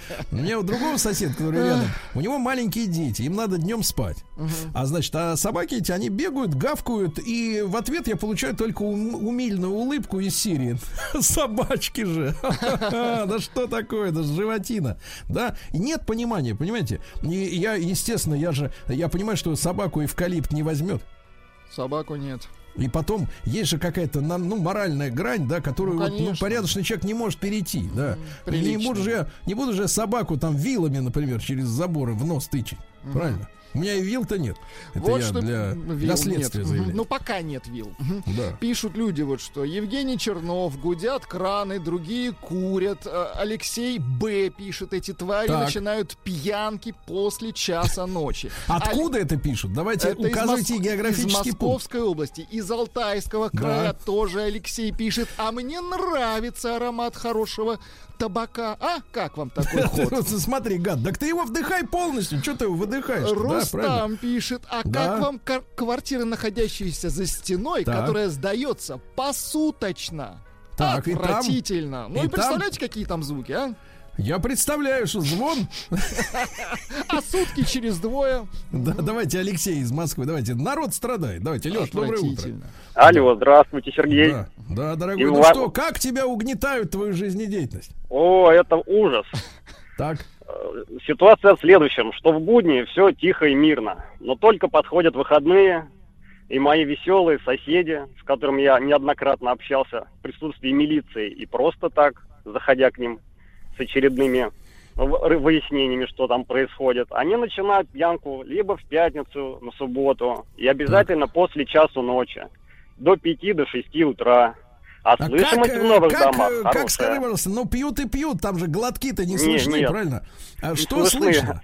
Все сопровождается бурными обсуждениями каких-то тем, бабскими воплями, О, вот, и иногда даже музыкой в стиле шансон. Так, и сколько там обычно человек набивается в эту хату?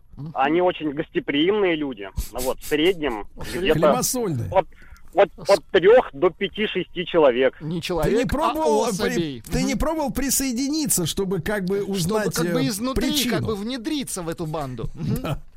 Было такое мимолетное увлечение. Так, Вот, ну, опять же, они объясняют тем, что вот мы такие добродушные ребята, приходите к нам в гости когда угодно, так. но жить это очень мешает, особенно когда ночью шум Что, очень говорит, хорошо что говорят офицеры полиции? Офицеры, они приходят, стоят молча, ждут, пока я нам выскажу своим соседям все, что я о них думаю, потом покивают головой и уходят. Больше ничего. Видите, не мешают вам высказываться, правильно? Не мешают, да, не мешают точно, но Так, и не ну да. помогают. Да, да, да. Ну, к сожалению, да, к сожалению, друзья мои. Итак, короткий опрос. Единичку на номер плюс 7967 103 5533. Есть трение с соседями? Проблема, да? Двойка нет, все тихо, так сказать, мирно, замечательные люди. Или вы на хуторе, например, живете? Вот как раз по поводу хутора пишет человек. Живем в таунхаусе. На участке два дома. С- э, соседи из соседнего дома не хотят откачивать свой септик. Вчера все это потекло к нам на двор. Почкуны проклятые. Вот видите, какие истории отвратительные. Не хотят откачивать свой А, септик. о, Очень большая женщина проблема. пишет. Женщина пишет, а э, у меня по соседству был отель Подушкин. Мимо не пройдешь, срамота, такие звуки. Кошмар, прикрыли, но это продолжалось 8 лет. Ужас, ужас. Погоди, погоди, а что за звуки? На что намекает, товарищ? Ну, Подушкин, ну, почасовая оплата. Да вы что, серьезно? Ужас. Вы там бывали? Я, я там вырос. Да. Так, еще вам почитать? Еще хотите? Конечно, Какой конечно. вы ненасытный. О, пишет ваш дружок квадратный. Доброе утро, товарищи. Курильщиков и веганов всех на сковороду. Ни- никак не могу поймать гада, который курит в лифте. Поймаю, закруглю, пишет квадратка. Ты осторожно, у тебя там шпунт стоит в тебе. Ты тебе же нельзя после- сильно напрягаться. После Да. излечения береги себя, да-да-да. Да, ты уже вот, вот вылечишься, и тогда уж точно уконтропупишь, правильно, товарищи? Пишет э, нам без подписи сообщение, но короткое. Казань, улица Короленко, пока все Так. спокойно. Так, так, так, товарищи, всё но не везде и не все спокойно. Да-да-да. Пожалуйста, значит, э, давайте Людмилу из Москвы мучают людей. Людмила, доброе утро. Э, Доброе утро, Сереж. У меня соцработница Митяева Болотникова живет надо мной с дочерью Дуриной. Каждую ночь они бросают тяжелые предметы на потолок. Я на восьмом этаже, они на девятом. А, вот Так. А, издеваются как могут. А, собачий лай, они травят собаку. Это мстят мне за то, что они делали ремонт 10 лет назад. Так. Днем и ночью. Мы ночью не спали. Мы целый год из-за них вызывали полицию 15 раз. Дверь они не открывали. Так. Э, ху- хулиганят как могут. А Злая теперь она, мстят, злобная, кидают в потолок вещи, А, понимаешь?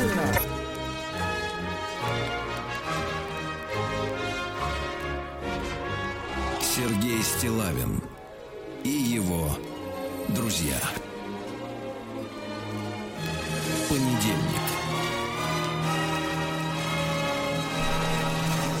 Трудовой. Итак, дорогие товарищи, к сожалению, э, несмотря на многолетнюю деятельность наших законодателей, до сих пор есть сферы, где мы предоставлены, э, так сказать, э, сами себе, где мы сами должны сражаться с мразотой. Правильно, Владик? И, значит, вот э, если человек выдыхает табачину из своего окна, и эта табачина залетает к нам в многоквартирный дом, мы ничего с этим не можем сделать по закону. И тогда в ход идет эвкалипт, понимаешь? Вот, давайте поговорим, товарищи, какие проблемы с соседями. Наталья из Москвы с нами на связи. Наташа, доброе утро. Да. Наташа, мы здесь. Наталья. Наташа, мы здесь. Наташа, мы здесь. Мы здесь, Наталья. Наташа. Да. Ну, какой-нибудь туда тогда, импульс посылайте в линию, чтобы человека прямо вот так вот как сообщение от Владимира. У нас в Израиле такие вещи решаются только через суд. Разговоры с соседями не помогают, пишет Вова Хайфа. Вот. То есть, то есть у нас не решается, потому что мы не в Израиле. В этом смысле.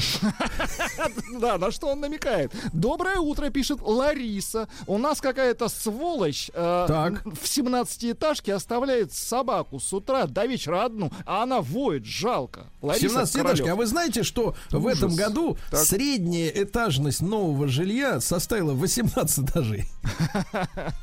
Понимаешь? Я к тому, что я к тому, что увеличивается э, шанс нарваться на неадеквата. Понимаешь? Чем больше в подъезде да. квартир, тем с большей вероятностью обязательно какая-нибудь гадина поселится. Понимаешь? Пишет да? Наталья, Ко, кстати, пишет Наталья Паук фамилия.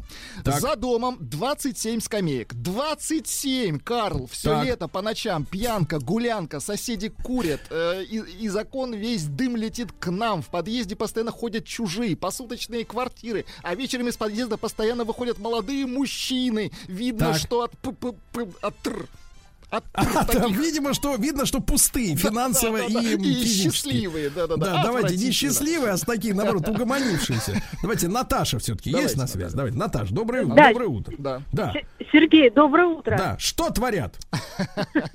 Значит, у меня был такой вот смешной случай в жизни. А, Тоже мешали соседи. Я жила на восьмом этаже в панельном доме. Слышимость, конечно, ужасная.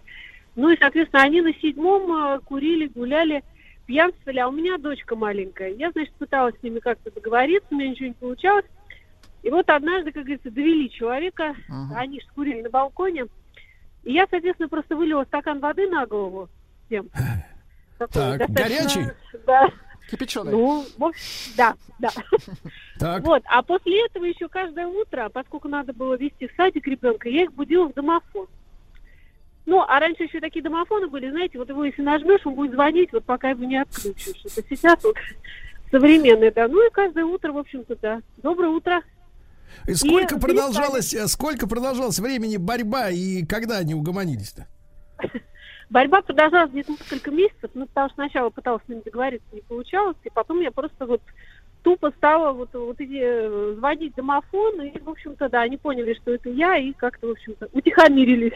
Мгм, Понимаю, такая так, понимаю. Спасибо, история. Наташа, спасибо за борьбу за многомесячную. Давайте Сашу из Санкт-Петербурга. Итак, борцы с произволом соседей. Саша, доброе утро. Доброе утро, Сергей и Влад. Привет Да. от Милоки Бакс. Мне не повезло с соседями. Уже шестой сосед делает ремонт в ночное время. С троими удалось поговорить, успокоились, делают регламентное время. На троих пришлось написать в комитет. Вот полиция не работает. Да, а комитет, комитету спасибо по соблюдению законности и правопорядка. Всем, кто живет в Питере, советую. Так, прищучили гадов, да? Ага. Хорошо. Да, вот. Хорошо, брат. Молодец. Итак, итак, смотрите, есть комитет. Понятно? Это уже неплохо. Слушайте, Вот, тут да. пришел лайфхак по поводу собак, Ну-ка, если вам интересно. давайте, Пишет собаки. Ки- Кирилл из Тюменской области. Низкочастот, надо микроволновку открыть. Что сделать? Да, что-то подобное. Есть ультразвуковые свистки, вероятно, другие электронные звуковые устройства. Во время гавкания можно их использовать, попробовать со временем. От дистанционной дрессировки теоретически собаки могут перестать гавкать все время, а также можно автоматизировать этот процесс. Представляете? Ну, я понимаю, да. Давайте Свистки. Родиона из. Люберец послушаем. Родион, доброе утро. Доброе утро, Сергей Владислав. Так, Ну, как вот боретесь? ситуация- Как чем брать? А? Чем их взять, гадов? А, ну я не знаю, но дело в том, что вот у меня ситуация э, зеркальная. Мне администрация выделила квартиру Мгм. трехкомнатную, да, такое бывает. у меня семья большая, трое детей. И вот Так. у меня дочке пять с половиной месяцев. И за стеной тоже. У нас весь подъезд, всем администрация выделяет там квартиру. У них тоже маленький ребенок, но только один. И, значит, такого же возраста, как у меня. И вот, э, ну, если квартира, естественно, она была убитая, потихонечку там что-то делаю.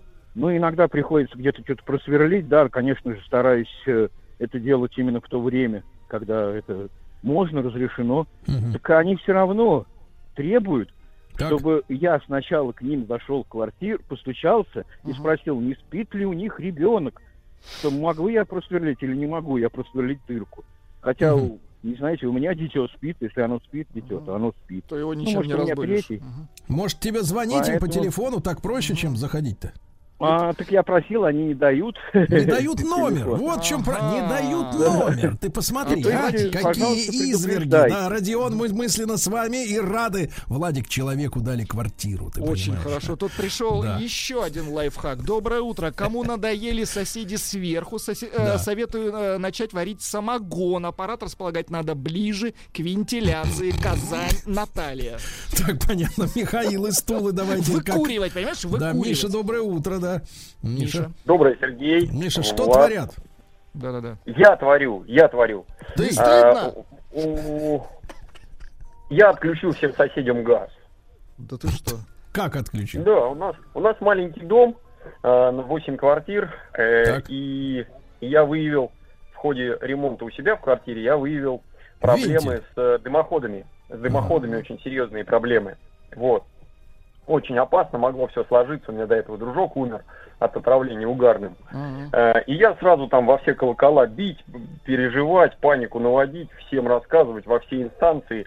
А они приехали через неделю инстанции и сказали, ну, собственно, все, отключаем газовые колонки вам. И все. Да, и говорят, Всё. ну и, все. И несколько Ну и месяцев все. соседи Значит, товарищи, хотели- проблема, знаете, есть в чем? Проблема есть в том, что надо бы, конечно, в эти многоквартирные дома побольше людей, которые составляют закон. Слушайте, проблема есть в 80, у 80% наших слушателей. Вот. 80%! 80%. То ж куда мы котимся? Ультразвук. Жизнь глазами химика. Друзья мои, сегодня в нашем проекте «Жизнь глазами химика» очень важная тема. Во-первых, для женщин. Во-вторых, для мужчин, которые этими женщинами любуются. Да. Вот так хотел сказать. Сегодня мы поговорим о химии в косметике. Как синтезируются вот все эти кремы, мази, потом эти эмульсии. Ты слышал эмульсии? Во-во. Максим Абакумов с нами вновь, заведующий лабораторией биомедицинские наноматериалы научно-исследовательского технологического университета МИСИС, э, кандидат химических наук. Максим, доброе утро. Сергей, доброе утро. Очень хорошо. Максим, ну вот э, мы понимаем, да, что полки косметических магазинов ломятся от э, этой всей продукции, да, и э, бывает периодически выходит исследование о том, что, ну, как бы мазало, втирало, но не помогло. Вот. А, Но э, насколько вот, насколько вот эти современные э, химические э, средства для ухода за кожей, для красоты, насколько они сегодня натуральны или они вообще перестали быть натуральными? Вот это все синтетика получается, искусственная. Да по-разному, на самом деле, Сергей. Ну, э, сложные сейчас очень составы. Э, есть там натуральные компоненты, которые получены прямо из натуральных натуральных источников. А есть, э, скажем так, идентичные натуральным, которые могут быть получены там, синтетическим путем. Ну а есть и исключительно какие-то химические вещества, которые получены за счет достижений, так сказать, химической промышленности. Сейчас ну, состав косметики очень сложный, и тут больше вопрос маркетинга, как сказать, кто себя позиционирует, кто за натуральные ингредиенты, а кто-то вот говорит наоборот, что лучше мы все сделаем по рецептуре и будем все всегда сохранять, так сказать, э, доложим всего, чего надо, и будет все у нас работать. Это и так, и сяк. Хорошо, ну вот давайте пройдемся по некоторым самым, наверное, популярным, э, так сказать, веществам. По-другому так иногда их назвать и невозможно. Вот, например, э, так называемый антицеллюлитный крем. Э, дело в том, что много лет назад был я на массаже. Представляете? Вот. И там мне, значит, э, вот именно, и я сам не верю в это. Так вот, и массажистка мне сказала, а вы знаете, Сергей, почему у девочек молоденьких целлюлит? Потому что, говорит она, Сергей, они носят эти джинсы в обтяжку обрезиненные. Там кожа не, душ, не дышит, и образуется апельсиновая корка. То есть девки там еще лет 25 только еще, а уже целлюлит. Вот. И, соответственно, значит, проблема есть, и они потом начинают мазаться вот этим кремом. А, Неужели вот это что-то как-то может поспособствовать разрешению этой эстетической проблемы? Ну, э, это, ну, насколько я понимаю, такого чуда не будет.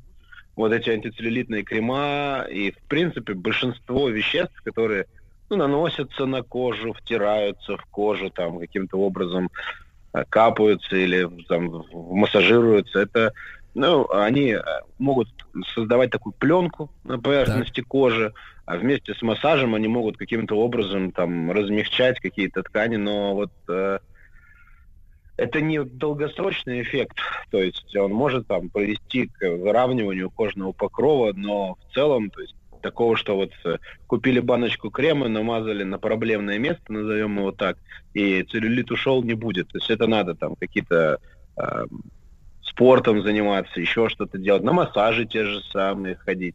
В комплексе, возможно, это будет работать.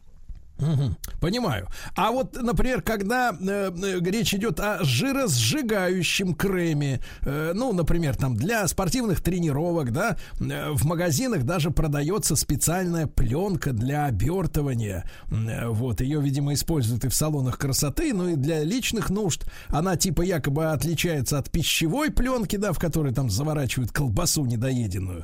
Вот, э, женщины намазывают себя кремом, им там жжет все невероятно, да, они как будто в сауне там сидят, все горит, вокруг эта пленка, они сидят или ходят и радуются, что сжигается жир. Вот насколько вы верите в то, что вот эти жиросжигающий крем действительно имеет э, какой-то эффект? Эм, Опять же, я вот честно довольно серьезно испытываю сомнения. Я помню одно время еще реклама была по телевизору, вот продавали в баночках, там намажьте, и прям там сантиметрами мерили, мы намазали, вот минус 2 сантиметра. А дело в том, что э, э, в ну, что там они мазали, я не помню. В талии, значит, в талии, неважно. Минус 2 сантиметра. А, как сейчас помню. Так вот, а, а, дело в том, что подкожная жировая клетчатка, то есть вот где откладывается жир, он находится под слоем кожи. И большинство веществ, они через эту нашу кожу не проходят.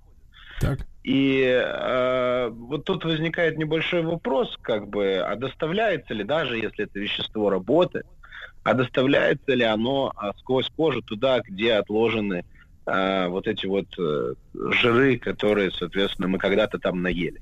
А насчет пленки, да, действительно, она разгоняет кровообращение. В принципе, это помогает, а, так сказать, немножко подстегнуть обмен веществ.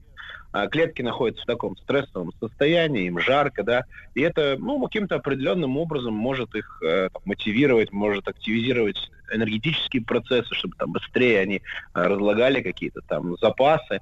Э, Но опять же, без системных там нагрузок, без правильного питания, э, без там, физических нагрузок, там, хотя бы ходьба, бег, какие-то такие вещи, одним кремом и обертываниями не получится похудеть. То есть, если человек считает, что он пошел в Макдональдс, съел гамбургер, а потом полчаса посидит в сауне, обернутый в пленку, э, я буду вынужден его разочаровать. Это не так работает. Максим, а вот само по себе, вот смотрите, наша русская баня или сауна или что-то, вот термические пр- процедуры, да, ну вот, они способствуют, э, в принципе, улучшению, во-первых, состояния кожи, а во-вторых, ликвидации жиров из-под из-под кожи этой самой. Ну, э, в какой-то мере, да. Во-первых, все-таки баня – это нагрузка для организма. Во-вторых, ну, Сергей, будем честными, да, русская баня не подразумевает сидение в, в, в парилке, да, инертно обернутым. Это все-таки русская баня – это, во-первых, а, ополаскивание холодной водой, ледяной, прорубь. Это э, веником. Кто в баню ходил, пробовал себя веником или там, соответственно, попарить кого-то, это довольно серьезный, на самом деле, труд, который, в общем-то, сжигает большое количество калорий. И самое, на самом деле, одно из самых полезных, это как раз э, такие контрастные температурные нагрузки.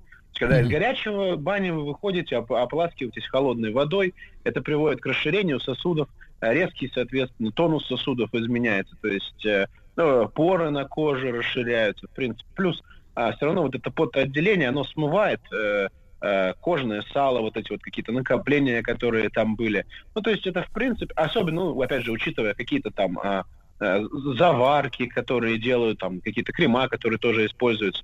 Ну, то есть, в принципе, это э, ну, довольно полезная процедура, да, которая, ну, опять же, с большим все-таки осторожностью надо относиться людям, особенно там с проблемами сердечно-сосудистой системы или с давлением. Но в целом, если не фанатизмом заниматься, в меру всем это делать, то да, это довольно полезная процедура.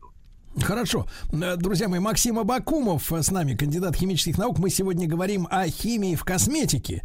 Э, и, ну, если заканчивать тему вот этих популярных кремов, э, то вот, опять же, борьба с морщинами, лифтинг-эффект. К сожалению, и в мужской разговор пролезли уже вот эти типично женские какие-то вот эти фразы. Лифтинг-эффект. Ну, то есть, как бы вот если, например, под подбородком подвисло что-то, помазал смазалась, и, так сказать, на утро уже как-то, как у девочки, вновь скулы обтянуты. Мы верим вот э, в то, что вот эти мази, они могут иметь такой эффект, если заканчивать разговор о наружном применении этих всех вещей. Э, да, ну, в принципе, такой эффект есть. Но он, надо понимать, что он кратковременный. То есть это некие крема, маски, мази, не знаю. А они что они делают? на кожу. Да. А в них содержатся вещества, которые, ну, фактически, там есть растворитель, ну, не растворитель, ну, да, некая основа, и вещество. Эта основа, она либо впитывается в кожу, либо испаряется, и вот это вещество, оно равномерно создает такую, как бы, ну, пленку на коже, и она так. эту кожу немножечко стягивает, то есть она как бы ее так ну вот, растягивает фактически на то время, пока это вещество находится на поверхности кожи. Если вы его смоете, то и эффект на самом деле пропадет.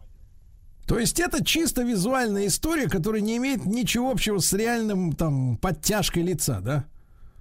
Ну, как правило, нет. Все-таки подтяжки лица, какие-то дополнительные там процедуры, это уже э, скорее относится к косметической пластике и хирургии, а не к косметике.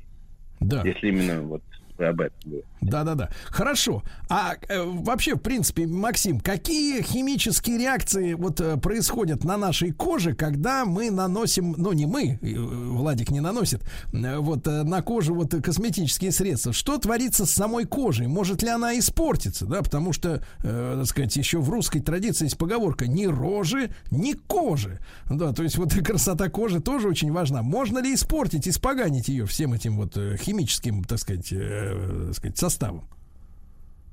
Ну, э, э, тут, да, в принципе, можно, конечно же. То есть какие-то неправильно подобранные косметические средства или от производителя некачественного, которые там э, использовали какие-то вредные продукты, э, отдушки какие-то, может быть, э, ароматизаторы, которые наносят ну, вред химически, просто являются токсичными. Ну, конечно же, ну, нанесение таких кремов на кожу будет ее постепенно повреждать. Но ну, могут встречаться местные аллергические реакции, конкретные на какие-то соединения.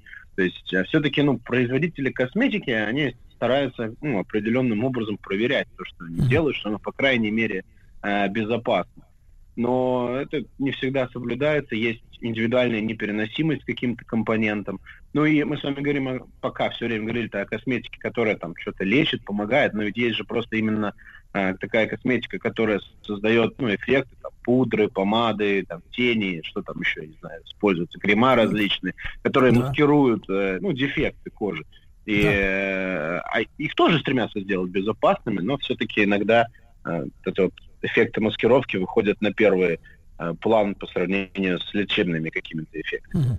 А вот в, этом, в этой связи, Максим, действительно, давайте посмотрим. Ведь когда женщина тоналочкой себе, значит, намажет лицо, оно такой цвет становится ровный, замечательный, сексуальный, не будем забывать это слово, да? Но э, я так понимаю, что поры-то в самой коже забиваются на лице, да?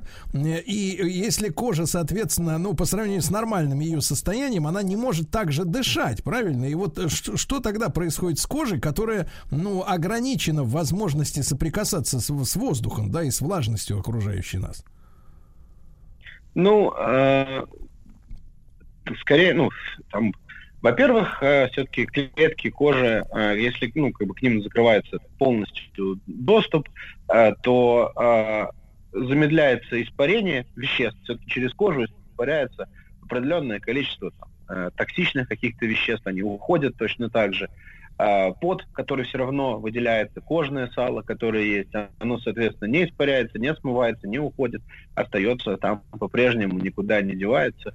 Все это может создавать такую, ну, как сказать, питательную среду для каких-то бактерий, а, которые там могут начать развиваться, но опять же могут начать, а могут и не начать. То есть, э, э, в принципе, опять же, кожа не насыщается кислородом, то есть может, ну, клетки не получают э, питательных веществ.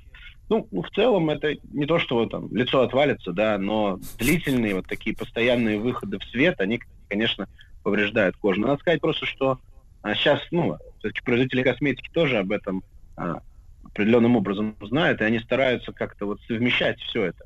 То есть, и чтобы и кожа была нормальной, и выглядело все Но, но мы можем говорить о том, что человек, который, женщина, да, которая регулярно пользуется вот этими косметическими ухищрениями, ее кожа стареет из-за, например, отсутствия такого же, как без этих препаратов, доступа к кислороду и выводу шлаков из черепа через лицевую поверхность, да, что эта кожа быстрее состарится. И визуально этой женщине, в общем-то, в сравнении со сверстницей, которая, ну, условно говоря, в идеале никогда ничем подобным не пользовалась, то она будет выглядеть старше.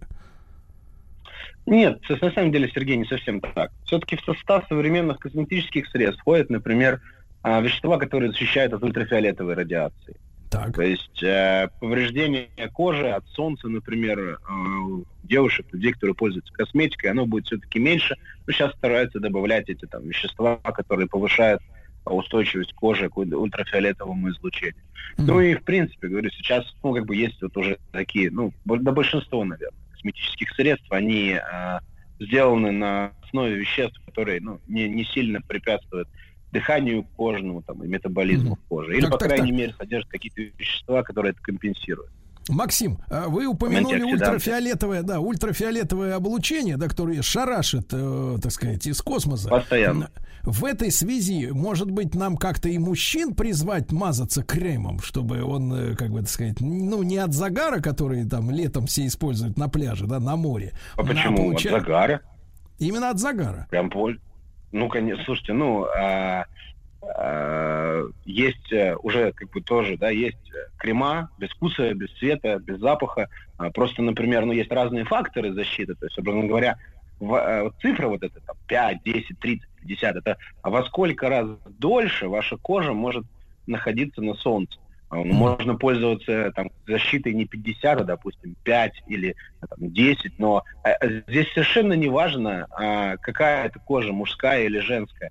Попадание ультрафиолетовых лучей – это канцерогенный фактор, который воздействует и на мужчин, и на женщин. Если Так. по какой-то причине вы не хотите, чтобы вас видели, что вы там пользуетесь этим, они все есть без цвета, без вкуса, без запаха, там, вышел из душа, втер в лицо и Так. пошел на работу, никто ничего не узнает. Максим, не хочу переходить на личности, но спрошу, вы втираете?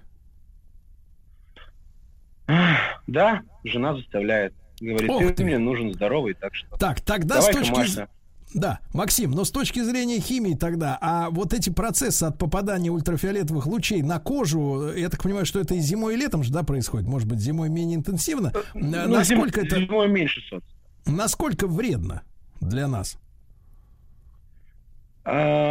Ну, абсолютно точно, достоверно количество ультрафиолетового излучения э, коррелирует с риском развития раковых заболеваний кожи именно. А, Дело в том, что все равно развитие онкологии, понимаете, это м, статистический процесс. То есть э, нельзя со стопроцентной вероятностью сказать, что человек, если провел там 30 месяцев или 30 лет на солнце, у него обязательно будет рак кожи. Шансы этого возрастают. Это показано неоднократно. Кожа тоже стареет, тоже повреждается, это тоже показано, тоже неоднократно. Понимаю, друзья мои. Ну что же, э, мы сегодня разобрались немножко с э, кремом, которые э, создают некие косметические эффекты, особенно что касается лифтинга, да, смыл и обратно от, отвисло, как говорится. Вот, поаккуратней с кожей. Вот, выходя из дому, надо намазываться, так сказать, против ультрафиолетового излучения. Ну, а в принципе, есть старый способ, Владик. Огурчиком можно намазать лицо, и, в принципе, будет все хорошо Максим Абакумов в проекте «Жизнь глазами химика». Спасибо большое.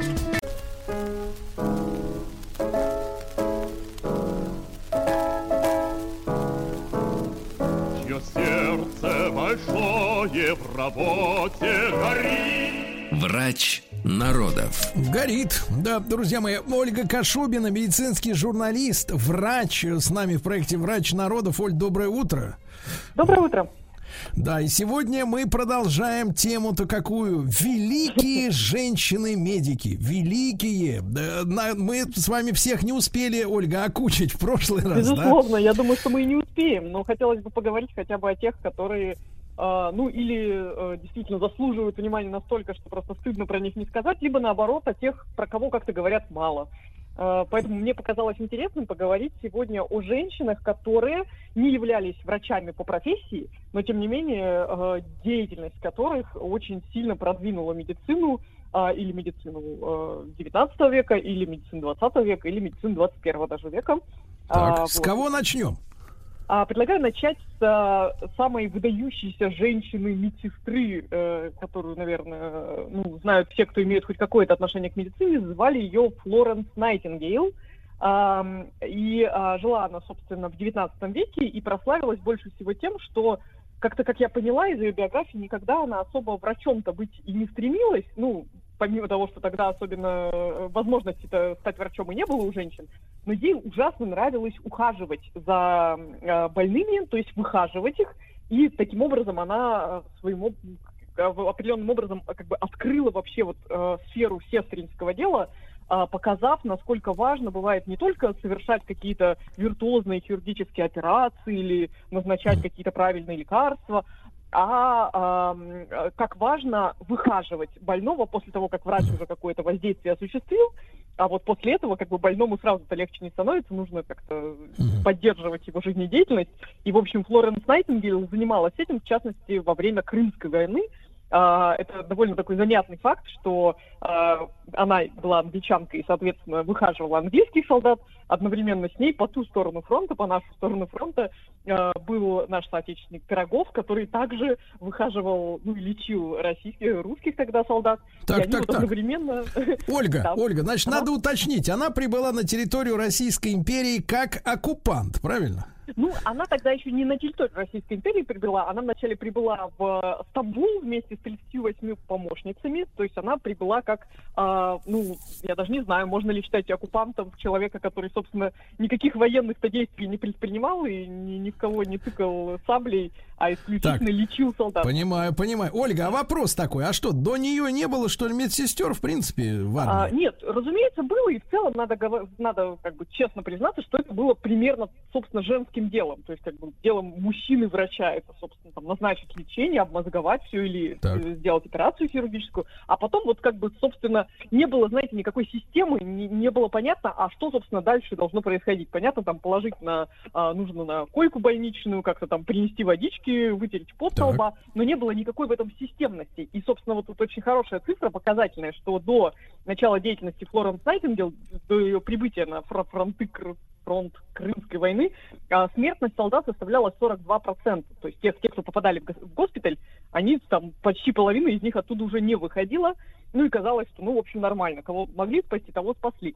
А после того, как она начала свою деятельность, развернула вот вместе со своими помощницами, смертность снизилась до 2%. То есть как, так, так, так, это интересно. А в чем, ага, э, Ольга, а в чем тогда mm-hmm. была ее технология, это если мы, чтобы понять, что она вот, какую она, какие правила завела, что она изменила? А, ну, идея была в том, да, чтобы придать какую-то системность действиям медсестер, то есть чтобы они не просто, там, не знаю, э, какую-то базовую, базовый уход осуществляли, условно говоря, следили, чтобы все судно были вынесены и всем э, положили в тарелку каши, она э, следила за тем, чтобы очень строго выполнялись все назначения врача, то есть в зависимости от того, что конкретно с конкретным э, больным произошло, какая у него была травма, какая у него была операция, какие назначения дал врач, она, соответственно, следила, чтобы ему вовремя меняли повязки, там, вовремя его и кормили в соответствии с теми рекомендациями, которые врач э, прописал. Короче говоря, она сделала этот процесс так, как хороший менеджер, более, более таким понятным, Так. и это действительно дало свои плоды. Ольга, так получается, просто она разрулила бардак, что ли, получается? Так точно, так точно. То есть, ну, э, нельзя отрицать ее роль как чистой медсестры, потому что вообще ее образ был очень таким, а, ну, то есть э, солдаты, которые возвращались а, с войны, которые, в принципе, имели с ней дело лично, они говорили, что она просто какой-то ангел, который вообще никогда не спит. Она, надо сказать, что принципиально была противницей брака, что вообще было супер нестандартно для того, того времени. То есть она вообще посвятила себя абсолютно всю уходу за больными. Вот у нее была прямо какая-то такая мания того, что она должна помогать людям, и они говорили, что она просто как, правда, какой-то ночной ангел, который со светильником, ее называли леди со светильником, ходит между палатами ночью. То есть, собственно, тоже одно из ее нововведений было то, что пост медсестры должен быть и ночью тоже, что если вдруг ночью кому-то из больных станет плохо, чтобы рядом был медицинский работник, который там или врача позовет, или посильно окажет какую-то помощь. Ну, то есть это тоже оказывало серьезную, серьезное влияние на выживаемость больных. И тут опять же хочу вернуться к Пирогову, который тоже на самом деле а, именно с точки зрения ухода за больными а, на фронтах Крымской войны со- совершил очень интересное и такое по-своему циничное открытие. Он ввел такое понятие, как сортировка. Он э, понял, что помогать абсолютно всем немножко непрактично, и предложил всех больных делить на перспективных и бесперспективных. Ну, то есть там на самом деле было больше делений, но суть сводилась к тому, что вот этим мы будем помогать в первую очередь, потому что они скорее всего выживут, а вот эти совсем тяжелые, конечно, их очень жаль, но если мы будем тратить на них время и ресурсы, то мы и, и- и более здоровые погибнут, и они. И вот он, в общем, таким Понимаю. образом рассортировал больных. Вот Ольга, они занимались а- примерно одним и тем же. Ага. Ольга, а вопрос такой. А вот ваша это Флоранс Найтингейл, это же с- с- Соловей, по-моему, в переводе, да? Да, да, да, да. Как да, да. в немецком Нахтигаль. Вот, значит, она также э, активно ухаживала и за русскими морячками и солдатами, которые Ох, ну нет, попадали конечно. ранены. На самом деле э, была довольно такая, ну, жутковатая история. Она, собственно, буквально через год после того, как она а, приехала туда помогать, работать медсестрой на фронт, она попала в русский плен. Ее отправили в 1855 году в Тамбовскую каторгу. И вот тут, на самом деле, я не вчитывалась так глубоко в ее биографию, но известно, что она организовала побег очень быстро и вернулась при этом не в Англию к себе, а обратно в Крым. То есть она вернулась обратно на фронта Крымской войны, и там еще, собственно, до конца войны э, оказывала, продолжала оказывать помощь раненым. Честно говоря, мне жутковато думать о том, как англичанка попала в Тамбов в середине 19 Ну, конечно, века. ней конечно, было. Ольга, в Тамбове могут жить только русские, естественно. Как может англичанка? Это же издевательство. Ну, Я понимаю. ну, Э, Но, это шучу. Но э, я хотел сказать, что точно оккупант, значит, раз еще из, из тюрьмы Ну, сбежала. Но, а вопрос такой, Ольга, а правда ли, что с ней связан некий синдром? О, вот, это синдром Найтингейл, который Да, да, да. обозначает некое установление сексуальной связи между э, медсестрой и, и пациентом. Ну, тут хороший вопрос, что понимать под сексуальной связью, потому что речь, конечно, не напрямую о сексе идет, а о том, что, в принципе, есть такая склонность, так, э, это такой, знаете, обратный стокгольмский синдром. Стокгольмский синдром — это когда жертва начинает испытывать симпатию к своему мучителю, а эффект Флоренс Найтингейл — это когда врач или медсестра, э, выполняя свои служебные обязанности, э, вольно или невольно влюбляется в пациента.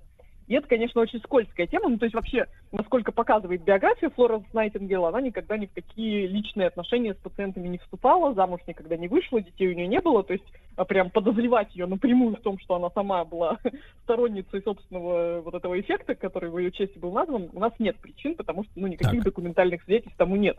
Но, однако, в целом, это довольно частая история, когда, да, вот между врачами и пациентами складывается такая чуть более личная связь, то есть когда ты ухаживаешь, видимо, за человеком, выполняя свои служебные обязанности, в какой-то момент э, высока вероятность, что ты в него влюбишься, ну или как-то, видимо, почувствуешь какую-то чуть большую заботу о нем, что ли.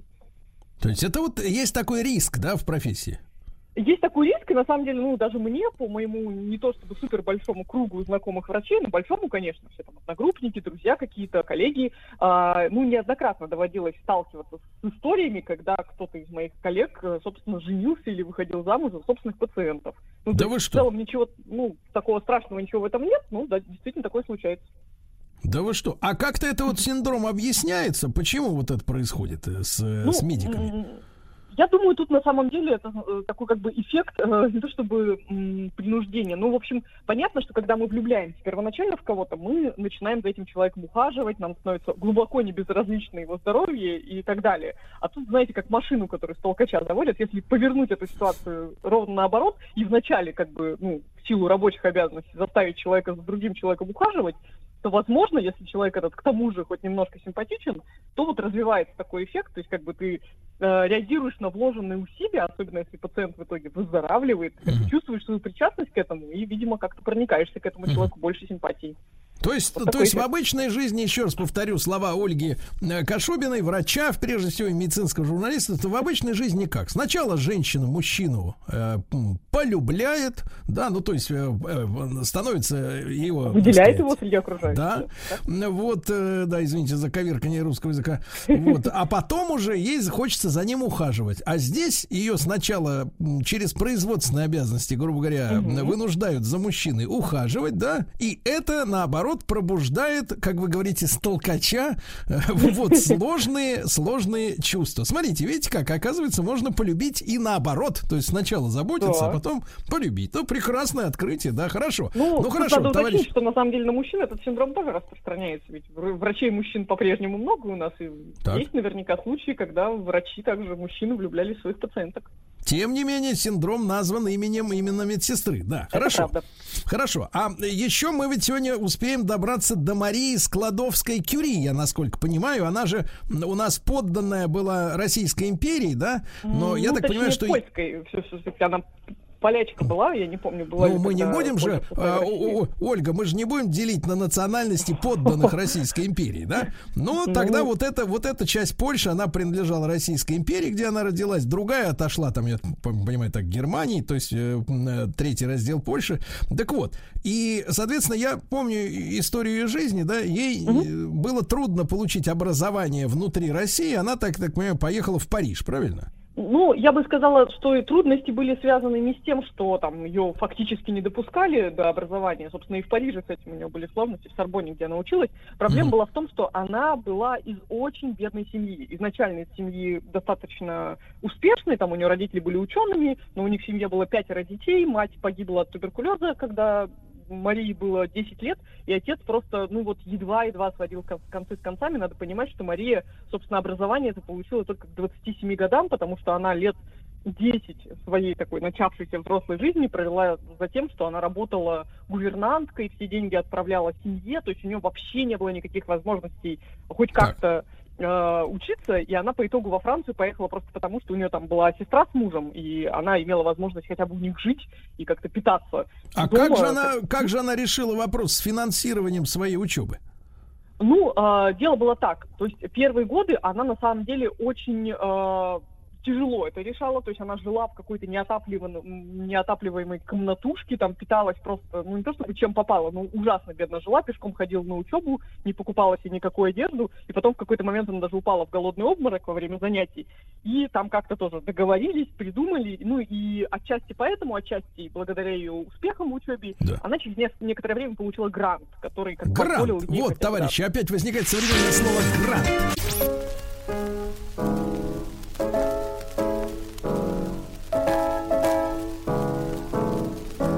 Сердце большое в работе горит. Врач народов. Друзья мои, итак, выдающиеся женщины э, медицины, м, да, в самом широком смысле этого слова, Ольга Кашубина, медицинский журналист и врач с нами, и наш э, нынешний герой, это Мария Складовская-Кюри, который помог грант. И вот она поступила на учебу, да, в Сорбонну. Да, поступила и закончила, и в целом, да. Надо сказать, что э, вообще как бы Марию Складовскую-Кюри особо не воспринимают как человека, имеющего отношение к медицине, но это не совсем так. Ну, начнем с того, что, да, собственно, она а, автор термина радиоактивности. В целом, да, одна из ее Нобелевских премий, она как раз связана с тем, что а, она вместе с мужем выделила и открыла радий, такой элемент. И, собственно, тогда уже возникли какие-то подозрения, что элемент какой-то интересный, потому что у них, у обоих все руки были покрыты какими-то язвами от того, что они с этим элементом работали, и он так красиво светился, и, в общем, всех это занимало, все думали, ой, как В темноте интересно. или, или днем тоже? А, По-моему, днем тоже. Ну, в общем, я помню, что были какие-то у них показательные как бы химические опыты, которые они как бы демонстрировали, собственно, свежеоткрытые элементы. Вот там публика, значит, говорила, что какой удивительный, мол, каким-то удивительным цветом светится. Тогда еще, конечно, никто не понимал, насколько это опасно, с одной стороны. Но с другой стороны, как-то почему-то уже тогда возникло подозрение, что с помощью этого элемента можно будет лечить рак. Ну и, в общем, спустя еще лет 20-30 это подозрение предположение подтвердилось. Ну, собственно, сегодня то, что мы называем лучевой терапией, когда облучают какие-то онкологические злокачественные клетки, это вот оно и есть. Но, а, как и в случае с Флоренс Найтингейл, Марии Складовской-Кюри проявиться как выдающемуся медику помогла отчасти война, только уже на этот раз Первая мировая война, потому что как раз э, воспользовавшись тем, что такое удивительное открытие было совершено, ее вместе с ее дочкой пригласили на фронт, фронт, и там она в составе Красного Креста, собственно, делала рентген, потому что вот как бы фактически кроме нее и ее приближенных особо никто и не знал, как с этими рентгеновскими аппаратами обращаться, а было выяснено, что с их помощью можно вот делать такие снимки и вот всякую там шрап, шрапнель в мягких тканях, которую невозможно никак прощупать и увидеть, а, можно было определять с помощью этих снимков. И вот они с дочкой сделали более миллиона снимков раненых солдат за эти годы а, Первой мировой. И, ну, я думаю, что очень многим помогли таким образом. И в целом а, ввели такое явление, как а, радиационная медицинская служба, рентгеновская служба. То есть вот таким образом а, рентген стал в нашей жизни довольно обычным явлением. Ну и в целом надо, а, мне кажется, иметь в виду опыт Марии Складовской-Кюри, которая, несмотря на то, что всю свою жизнь она работала с радием, и вообще она ну, довольно тяжелую, как мы уже поняли, была у нее жизнь, довольно первый год довольно бедная, в общем, довольно изнурительно она работала всю жизнь. А несмотря на это, ну, до 66 лет она дожила. Это, конечно, не супер много, но, э, в общем, когда у нас сейчас люди иногда боятся ходить на КТ или лишний раз делать рентген, я бы советовала им так сильно не бояться, в общем. Ольга, а вот важная вещь-то, как ведь она стала-то из Складовской, Складовской Кюри? Как так у них завертелось-то с этим, Ну, с как это профессором? бывает у всех людей, да. В отличие от Флоренс Найтингейл, э, Мария Складовская-Кюри, она как-то особо никогда не, не, не то, чтобы она настаивала на том, что она такая сильная, гордая и независимая, хотя это, конечно, было так, но действительно в какой-то год она познакомилась с Пьером Кюри, их познакомили как раз э, общие знакомые, которые, э, понимая, что женщина, ученый, ну, едва ли она, в общем, сможет как-то сама сразу же устроиться на высокую должность, они, в общем, искали ей такого партнера, ну, имеется в виду профессионального партнера, Да-да. просто к которому она сможет прийти в лабораторию работать. И вот они познакомились с Пьером Кюри на какой-то такой вечеринке польских иммигрантов во Франции. И после Так. чего она действительно вначале работала его ассистенткой долгое время, ну и потом они уже поженились. И, собственно, тут тоже важный момент. Как известно, Мария Складовская-Кюри была первой женщиной, получившей Нобелевскую премию. Она ее получила вместе со своим мужем и также вместе а, с еще одним ученым. А, а, но э, что интересно, да, с, Анри Беккерелем они получили, но что интересно, собственно, члены Шведской Академии, они ее до последнего отказывались включать в состав премии, они говорили, ну вот же есть два му- мужика, которые все открыли, что вы тут еще какую-то женщину вписываете, давайте-ка ее выпишите. Но, собственно, Пьер Кюри за супругу вступился и Так. доказал, что она, да, тоже принимала важную участие. Ольга, а действительно мы понимаем, что супруги могут э, ради друг друга делать невероятные вещи, особенно если любовь, как говорится, до гроба. Вот, но вы как специалист можете назвать именно то- вот те вещи, которые э, лично ее привели к Нобелевской премии. То есть не просто Мгм. работа в паре, потому что мы же знаем массу примеров, да, когда у э, Нобелевского лауреата всю работу на самом деле м, производил какой-то ассистент, да, который по большому счету достоин этой самой премии. Ой, но да, он мужчина, я- я его не согласна. замечают. Это очень часто бывает там и сям. А вот тут вот раз, и он свою женушку-то продвинул. Э, Мы имеем доказательство, что она действительно что-то э, там открыла лично. Ну, вот вы, да, упомянули слова радий и массу, а, собственно, она определила атомную массу радия. ну, по крайней мере, опять же, это со слов ее мужа, так он написал. Но тут есть такой момент. Собственно, в 1906 году Пьер Кюри уже после получения этой первой Нобелевской премии насмерть сбил конный экипаж. Но, тем не менее, э, спустя еще несколько лет Мария Складовская-Кюри уже без него, поскольку он уже умер и продвигать ее не мог, получила вторую Нобелевскую премию, тем самым став первым человеком вообще, который получил две Нобелевские премии премий. И тут уже вот не, не спишешь на ну, не бывшего мужа, наверное, покойного мужа, а никакое протежирование, потому что, ну, очевидно, что вторую премию ей дали, э, ну, не то чтобы не просто так, ну, как бы могли бы и не давать, в общем, никому же до этого не давали, мужчинам не давали, а тут зачем-то дали, и, значит, действительно, она вот ко второй своей Нобелевской премии точно что-то сделала. Да, ну, там какая-то фантастическая история с тем, что они оба носили мешочки, да, с радием на груди и постоянно облучались. Вообще, и, это поразительно, конечно, да. И при всем при этом, вы говорите, она ее не стала, когда ей было 66, да, 64, 66? Ну, очень долго, да. Она причем там действительно у нее были какие-то проблемы с почками, катаракта, но тем не менее она благополучно их лечила, продолжала жить и родила двоих детей. Как бы, ну, Удивительно. есть, нельзя сказать, что Удивительно. Да, очень хорошо, хорошо. Итак, друзья мои, Ольга Кашубина, медицинский журналист и врач в нашем проекте «Врач народов».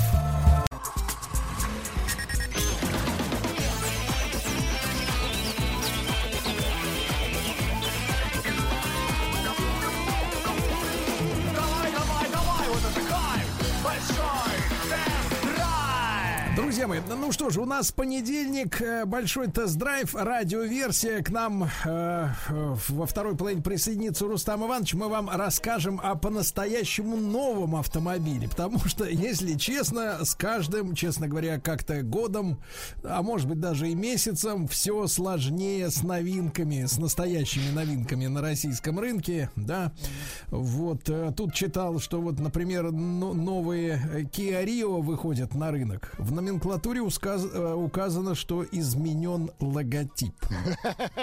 Да класс. Да, ну вот так вот. А так, чтобы действительно по-настоящему до новой машины добраться, это такая проблемная достаточно история. Но ничего, ничего. Надо э, прекращать эту всю бодягу с, э, так сказать, с, с с постоянными обновлениями. Там, да, Конечно, каждый- столько напечатано. На старых катайтесь. Столько напечатано рублей. Давайте, давайте освоим их. Так, значит, составлен рейтинг. э, Давайте сначала новости. У нас рейтинг автомобилей по безопасности пассажиров на задних сиденьях. Но дело в том, что у нас э, принято такое в обществе э, мнение, да, о том, что сзади ездят графья. Да. Или То дети. есть, э, то есть вот человек уважаемый, он обязательно должен сидеть по диагонали от водителя сзади справа, да? И, ну, я, наверное, отчасти соглашусь, если мы говорим о премиальном сегменте, сегменте, би, ну, хотя бы даже бизнес-класса, да, где э, зачастую вот эти э, кресла установленные сзади, они снабжены и массажем, и атаманками, можно лечь, да. И, наверное, в случае, если мы говорим о какой-нибудь машине S-класса, наверное, действительно беспокоиться не о чем. Но дело в том, что наши люди любят усаживаться на заднее сиденье, на задний, на задний диван даже в самые простенькие автомобили. И в этой связи, значит, в рейтинг э, повышенной безопасности задних именно пассажиров, значит, на первом месте среди автомобилей будущего э, года модельного, э, значит, разместились такие тачки. Nissan Pass...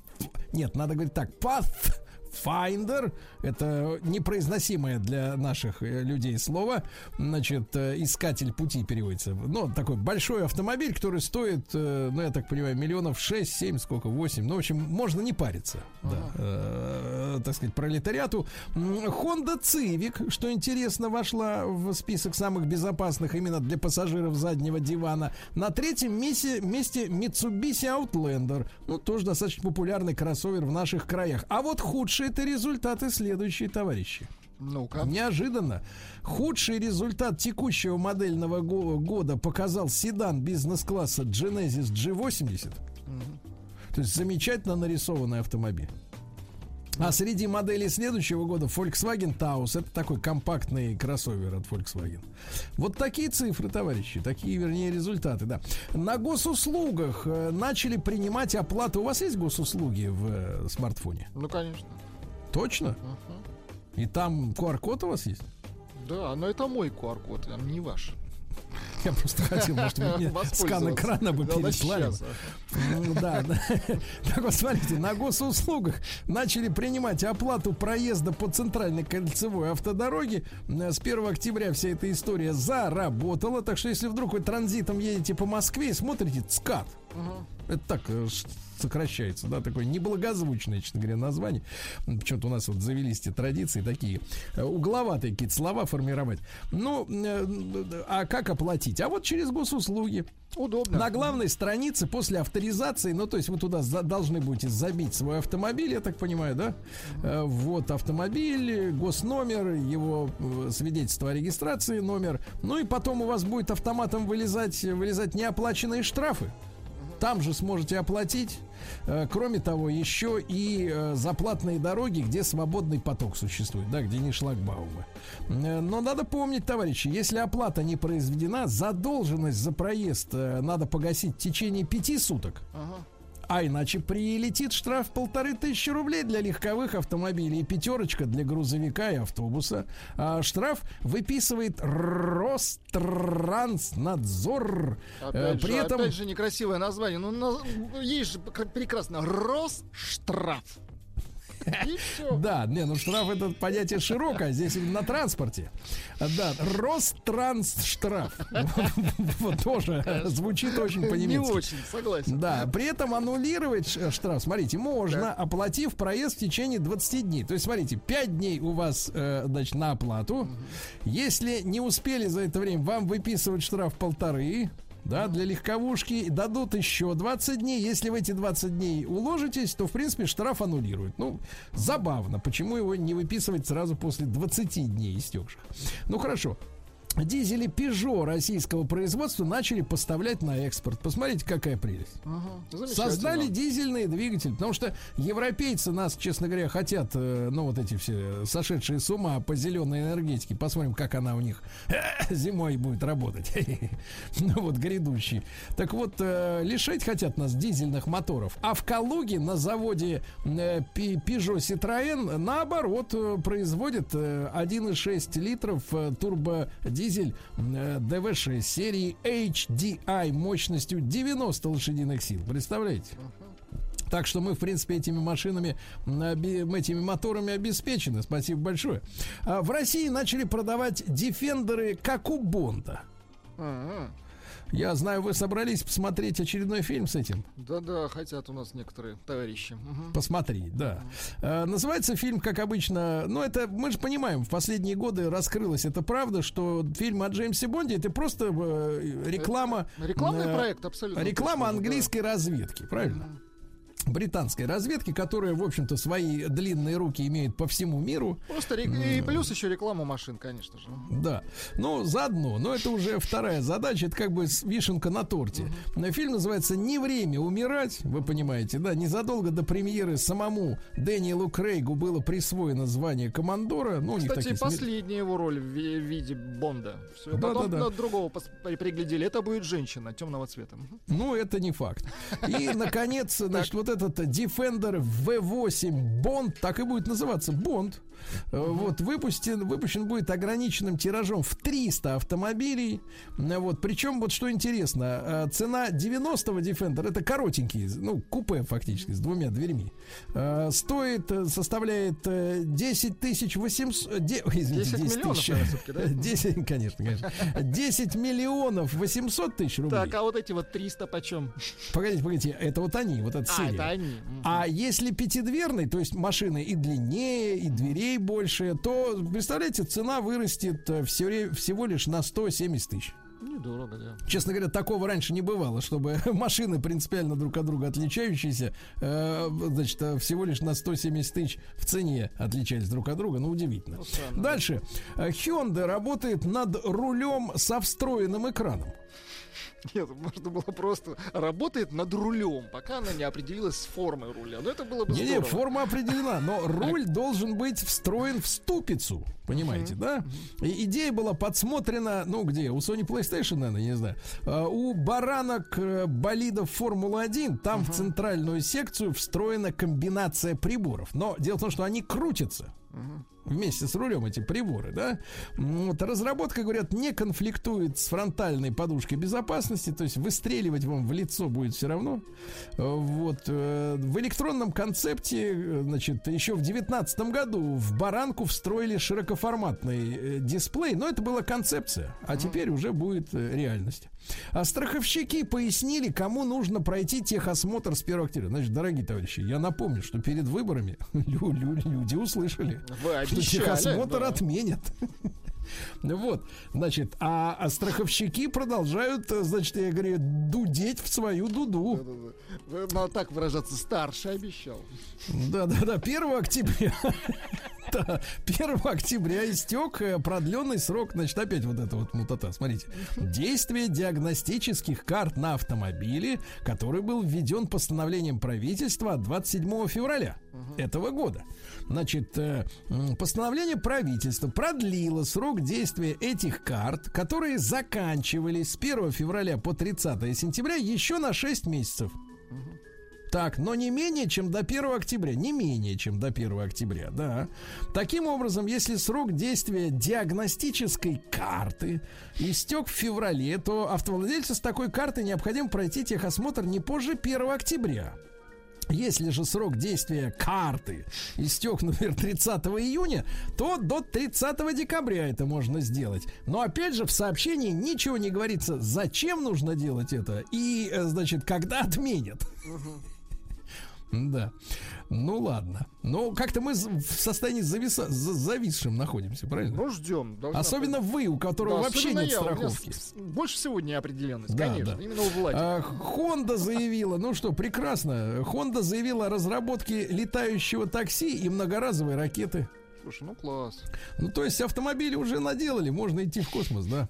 А в 2022 году утилизационный сбор повышать не собираются. Хорошо. Вот, но это сказано когда? Это в октябре 21 сказано. Мгм. Понимаете? А тут ведь э, как оно, посмотрим, как жизнь пойдет, понимаете, да? В Нью-Йорке припаркованные фургоны два года сдавали как койко-места для туристов. И никто этого не замечал, даже полиция, представляете? И вдруг полиция решила бороться с необычным бизнесом, суть которого заключается в том, чтобы сдавать полноразмерные фургоны как, э, э, так сказать, жилище для туристов. Как гостиницу. Да-да-да. И год они целый не замечали то, что это происходит через сайт Airbnb. Ну, достаточно популярный, да, аренда там жилья. Машины были постоянно припаркованы в глубине переулк- переулков Манхэттена. Это самый престижный район Нью-Йорка. И стоили намного дешевле, чем номер в самой простой гостинице. Вы представляете? Ну, круто, молодцы. Да. Вот, говорят, что э, мужчина, значит, опубликовал ролик, а этим роликом э, ютубовским заинтересовалась полиция. Там мужчина рассказывал, что арендовал такой целый фургон, ну, это такая, типа, квартира Мгм, на ну да, колесах, да, да, М, за 97 долларов. Вот, и рассказал при этом, что умывался он в уборных э, баров и ресторанов поблизости. То есть удобств там, в принципе, не было. А, так сказать, э, мужчина охарактеризовал такой способ жизни, как в пись- весьма уютный, и заявил, что не прочь бы его повторить. Да, но умываться пришлось в ресторане. Да. Ну что, топливный кризис в Великобритании бьет все рекорды. Ну, мне люди пишут, и в том числе из Шотландии, говорят, что у них все нормально. Ну, Шотландия это нефтяной регион, вы понимаете. Но дело не в том. Некоторые связывают проблемы британские с топливом, э, ну, так сказать, с ценой на газ почему-то. Ну, несведущие люди. А там проблема-то в другом. Дело в том, что когда Англия решила выйти из Евросоюза, ну, Британия, они, соответственно, разорвали кучу, э, так сказать, договоров с Евросоюзом и фактически э, запретили у себя работать э, всем вот этим Еврос... всей Евросоюз... евросоюзовской обслуги. То есть вы понимаете, да? Например, водители автобусов, вот мы с Рустам Ивановичем как-то путешествовали, э, на мой день рождения было это дело в, в далекие времена, в город Дублин, это Ирландия, да, ну, острова те же. Так вот, там, например, все водители автобусов, э, ну, и рейсовых, и туристических, были из Литвы. Понимаете, да?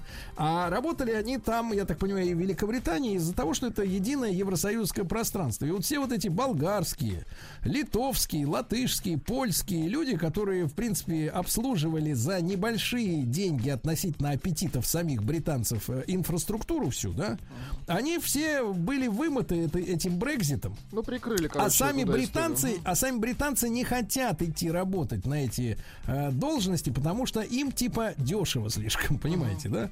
И, во-первых, э, британцы попробовали за рули, э, значит, грузовых автомобилей, которые перевозят топливо непосредственно на заправке, посадить военных. Их тоже не хватает. И вот какое печальное сообщение, Владик, я знаю, вы любитель спорта, и тут сейчас вам придется прослезиться. Давайте. Дело в том, что э, из-за э, проблем с топливом м, страдает Криштиану Роналду. Красивый мужчина, да. Дело в том, что его седан Бентли, нет, Бентли, Flying Spur и летающая шпора по-нашему, и внедорожник Land Rover Range Rover с их водителями, э, послушай, как, э, как это звучит фраза, с их водителями 7 часов простояли под проливным дождем на автозаправке Shell. Бедненький. Вы представляете, такое ощущение, что они были в кабриолетах, но нет, они были под крышей. Да, шоферы в это время пили кофе, ели сэндвичи, однако за 7 часов фура с этим с, с канистрой так и не подъехала. Вы представляете? И бедный Криштиану Роналду остался без бензина. Так ну, вот такая вот жалко его. история. Да жалко невероятно. Представляете, и самое это смешное. У человека есть деньги, чтобы купить всю заправку, а Да-да-да. бензина все равно нет. Да. В Европе установили первую станцию, которая заряжает автомобиль, теперь внимание, за 15 минут. Ты представляешь? Это быстро, да. Да-да-да, шведско-швейцарская компания АББ, ну, наверное, знакома по покупателям розеток и выключателей. Значит, они что, сделали модульную станцию под названием Terra 360. И смотрите, какая интересная история. Ей достаточно трех минут, чтобы, э, значит, запасти вашу батарею, э, значит, электроэнергии на 100 километров пробега. Ну, то есть, если у вас вообще нет времени, но надо быстро Ну, куда-то... три минуты это очень быстро, Да. конечно. А за 15 минут вообще полный бак, как говорится. Но есть проблема. Значит, дело в том, что не все сами электромобили могут усваивать такую скоростную зарядку.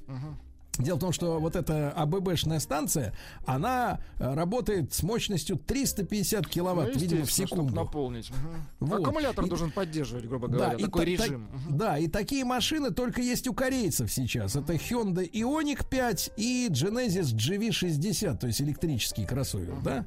Так вот, ближе, а теперь что, что на рынке-то происходит? Ближе остальных к ним подобрался Porsche Taycan. Это э, машина без педали тормоза. Там она тормозит сама, если ты не нажимаешь на газ. Так вот, а она не может переварить больше 270, представляешь, а там 350.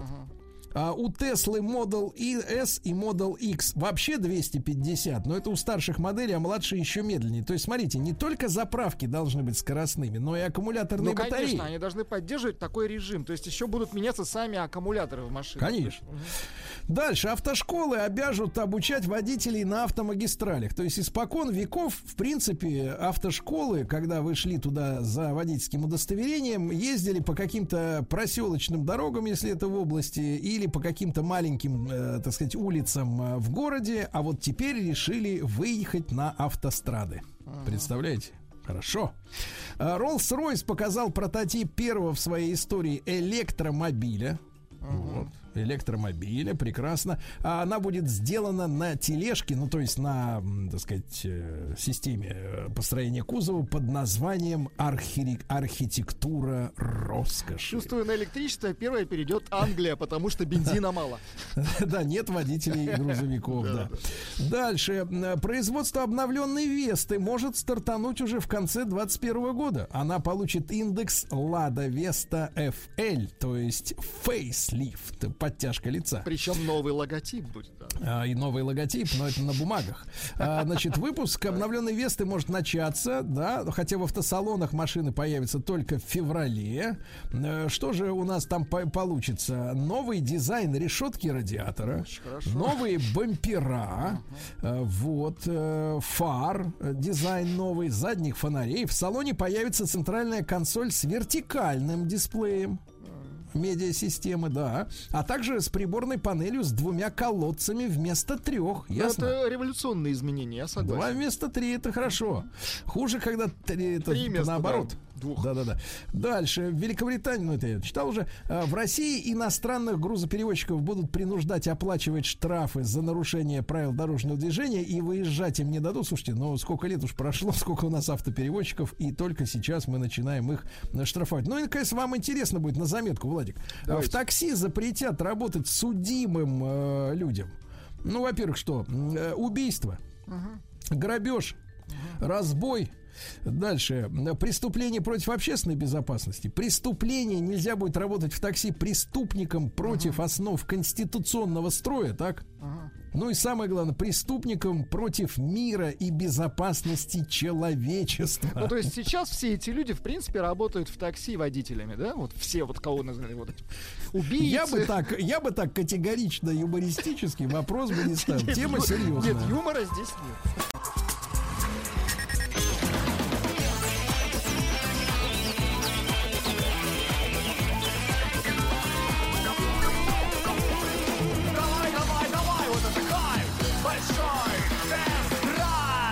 Друзья мои, итак, новинка в большом тест-драйве настоящая. Слышу хруст э, в наушниках, значит, подключается к нам медленно, но верно Рустам Иванович. Доброе утро.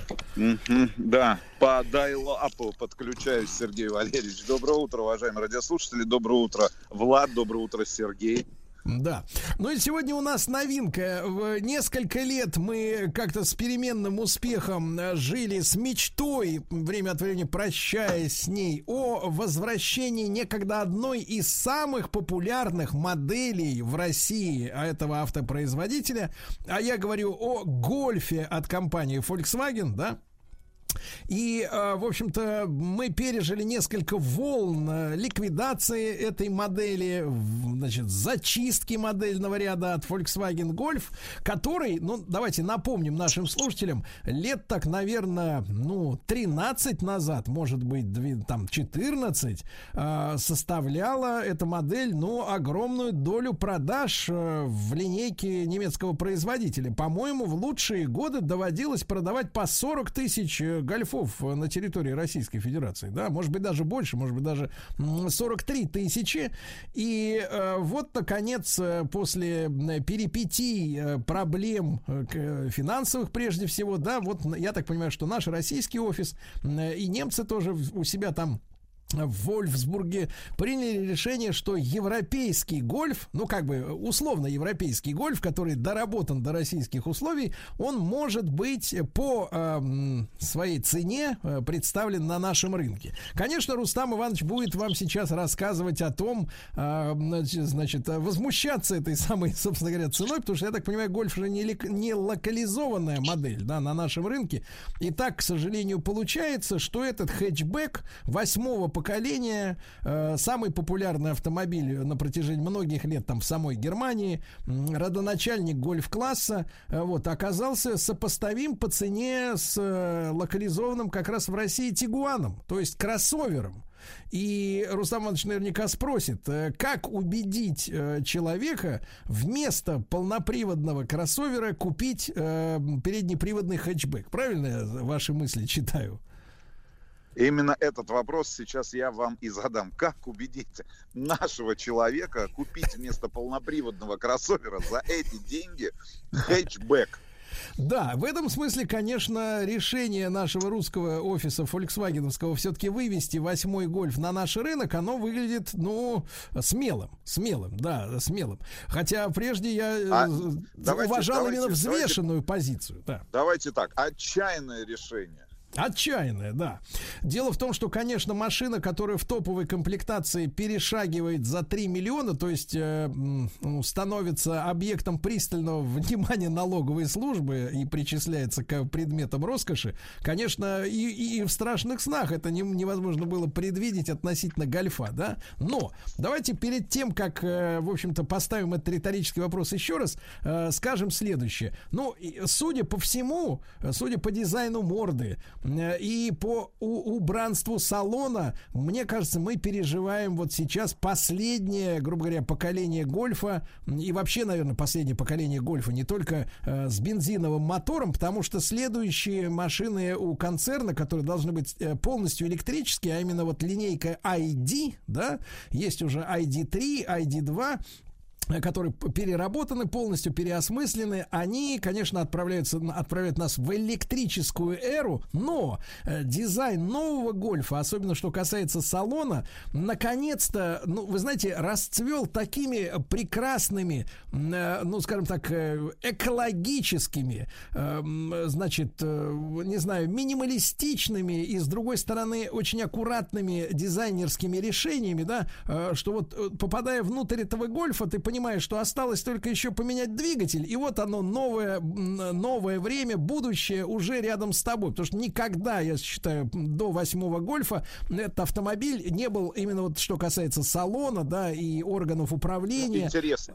Да, Таким не- интересным. интересным, гармоничным, э, не скучным с точки зрения женщин, да, элегантным. То есть я бы даже сказал так, э, гольф со скандинавской эстетикой, да. Достаточно посмотреть на микроскопический рычажок э, управления коробкой передач. Ну, друзья мои, это такая маленький такой финтифлюшечка размером, наверное, ну такой пластиковый э, э, лаковый квадратик размером, наверное, 3 на 3 сантиметра всего, понимаете, да? Ну, может быть, 4 на 4, не больше. Не, вся- не- не- не всякий палец э, попадет по, по этому рычагу. Да, ну положить на него руку точно не удастся, как в Туареге, да, вот в свое время, на Т-образную такую огромную ручку. А, действительно, и все, что касается дизайна, ребят, ну, э, решение э, расположения кнопок, э, эргономика, то, как все это подсвечено разными цветами, да, ну, все это выглядит феноменально просто. Машина действительно, а, действительно сделана, сделана очень тонко, со вкусом, вот просто ты получаешь удовольствие. На фоне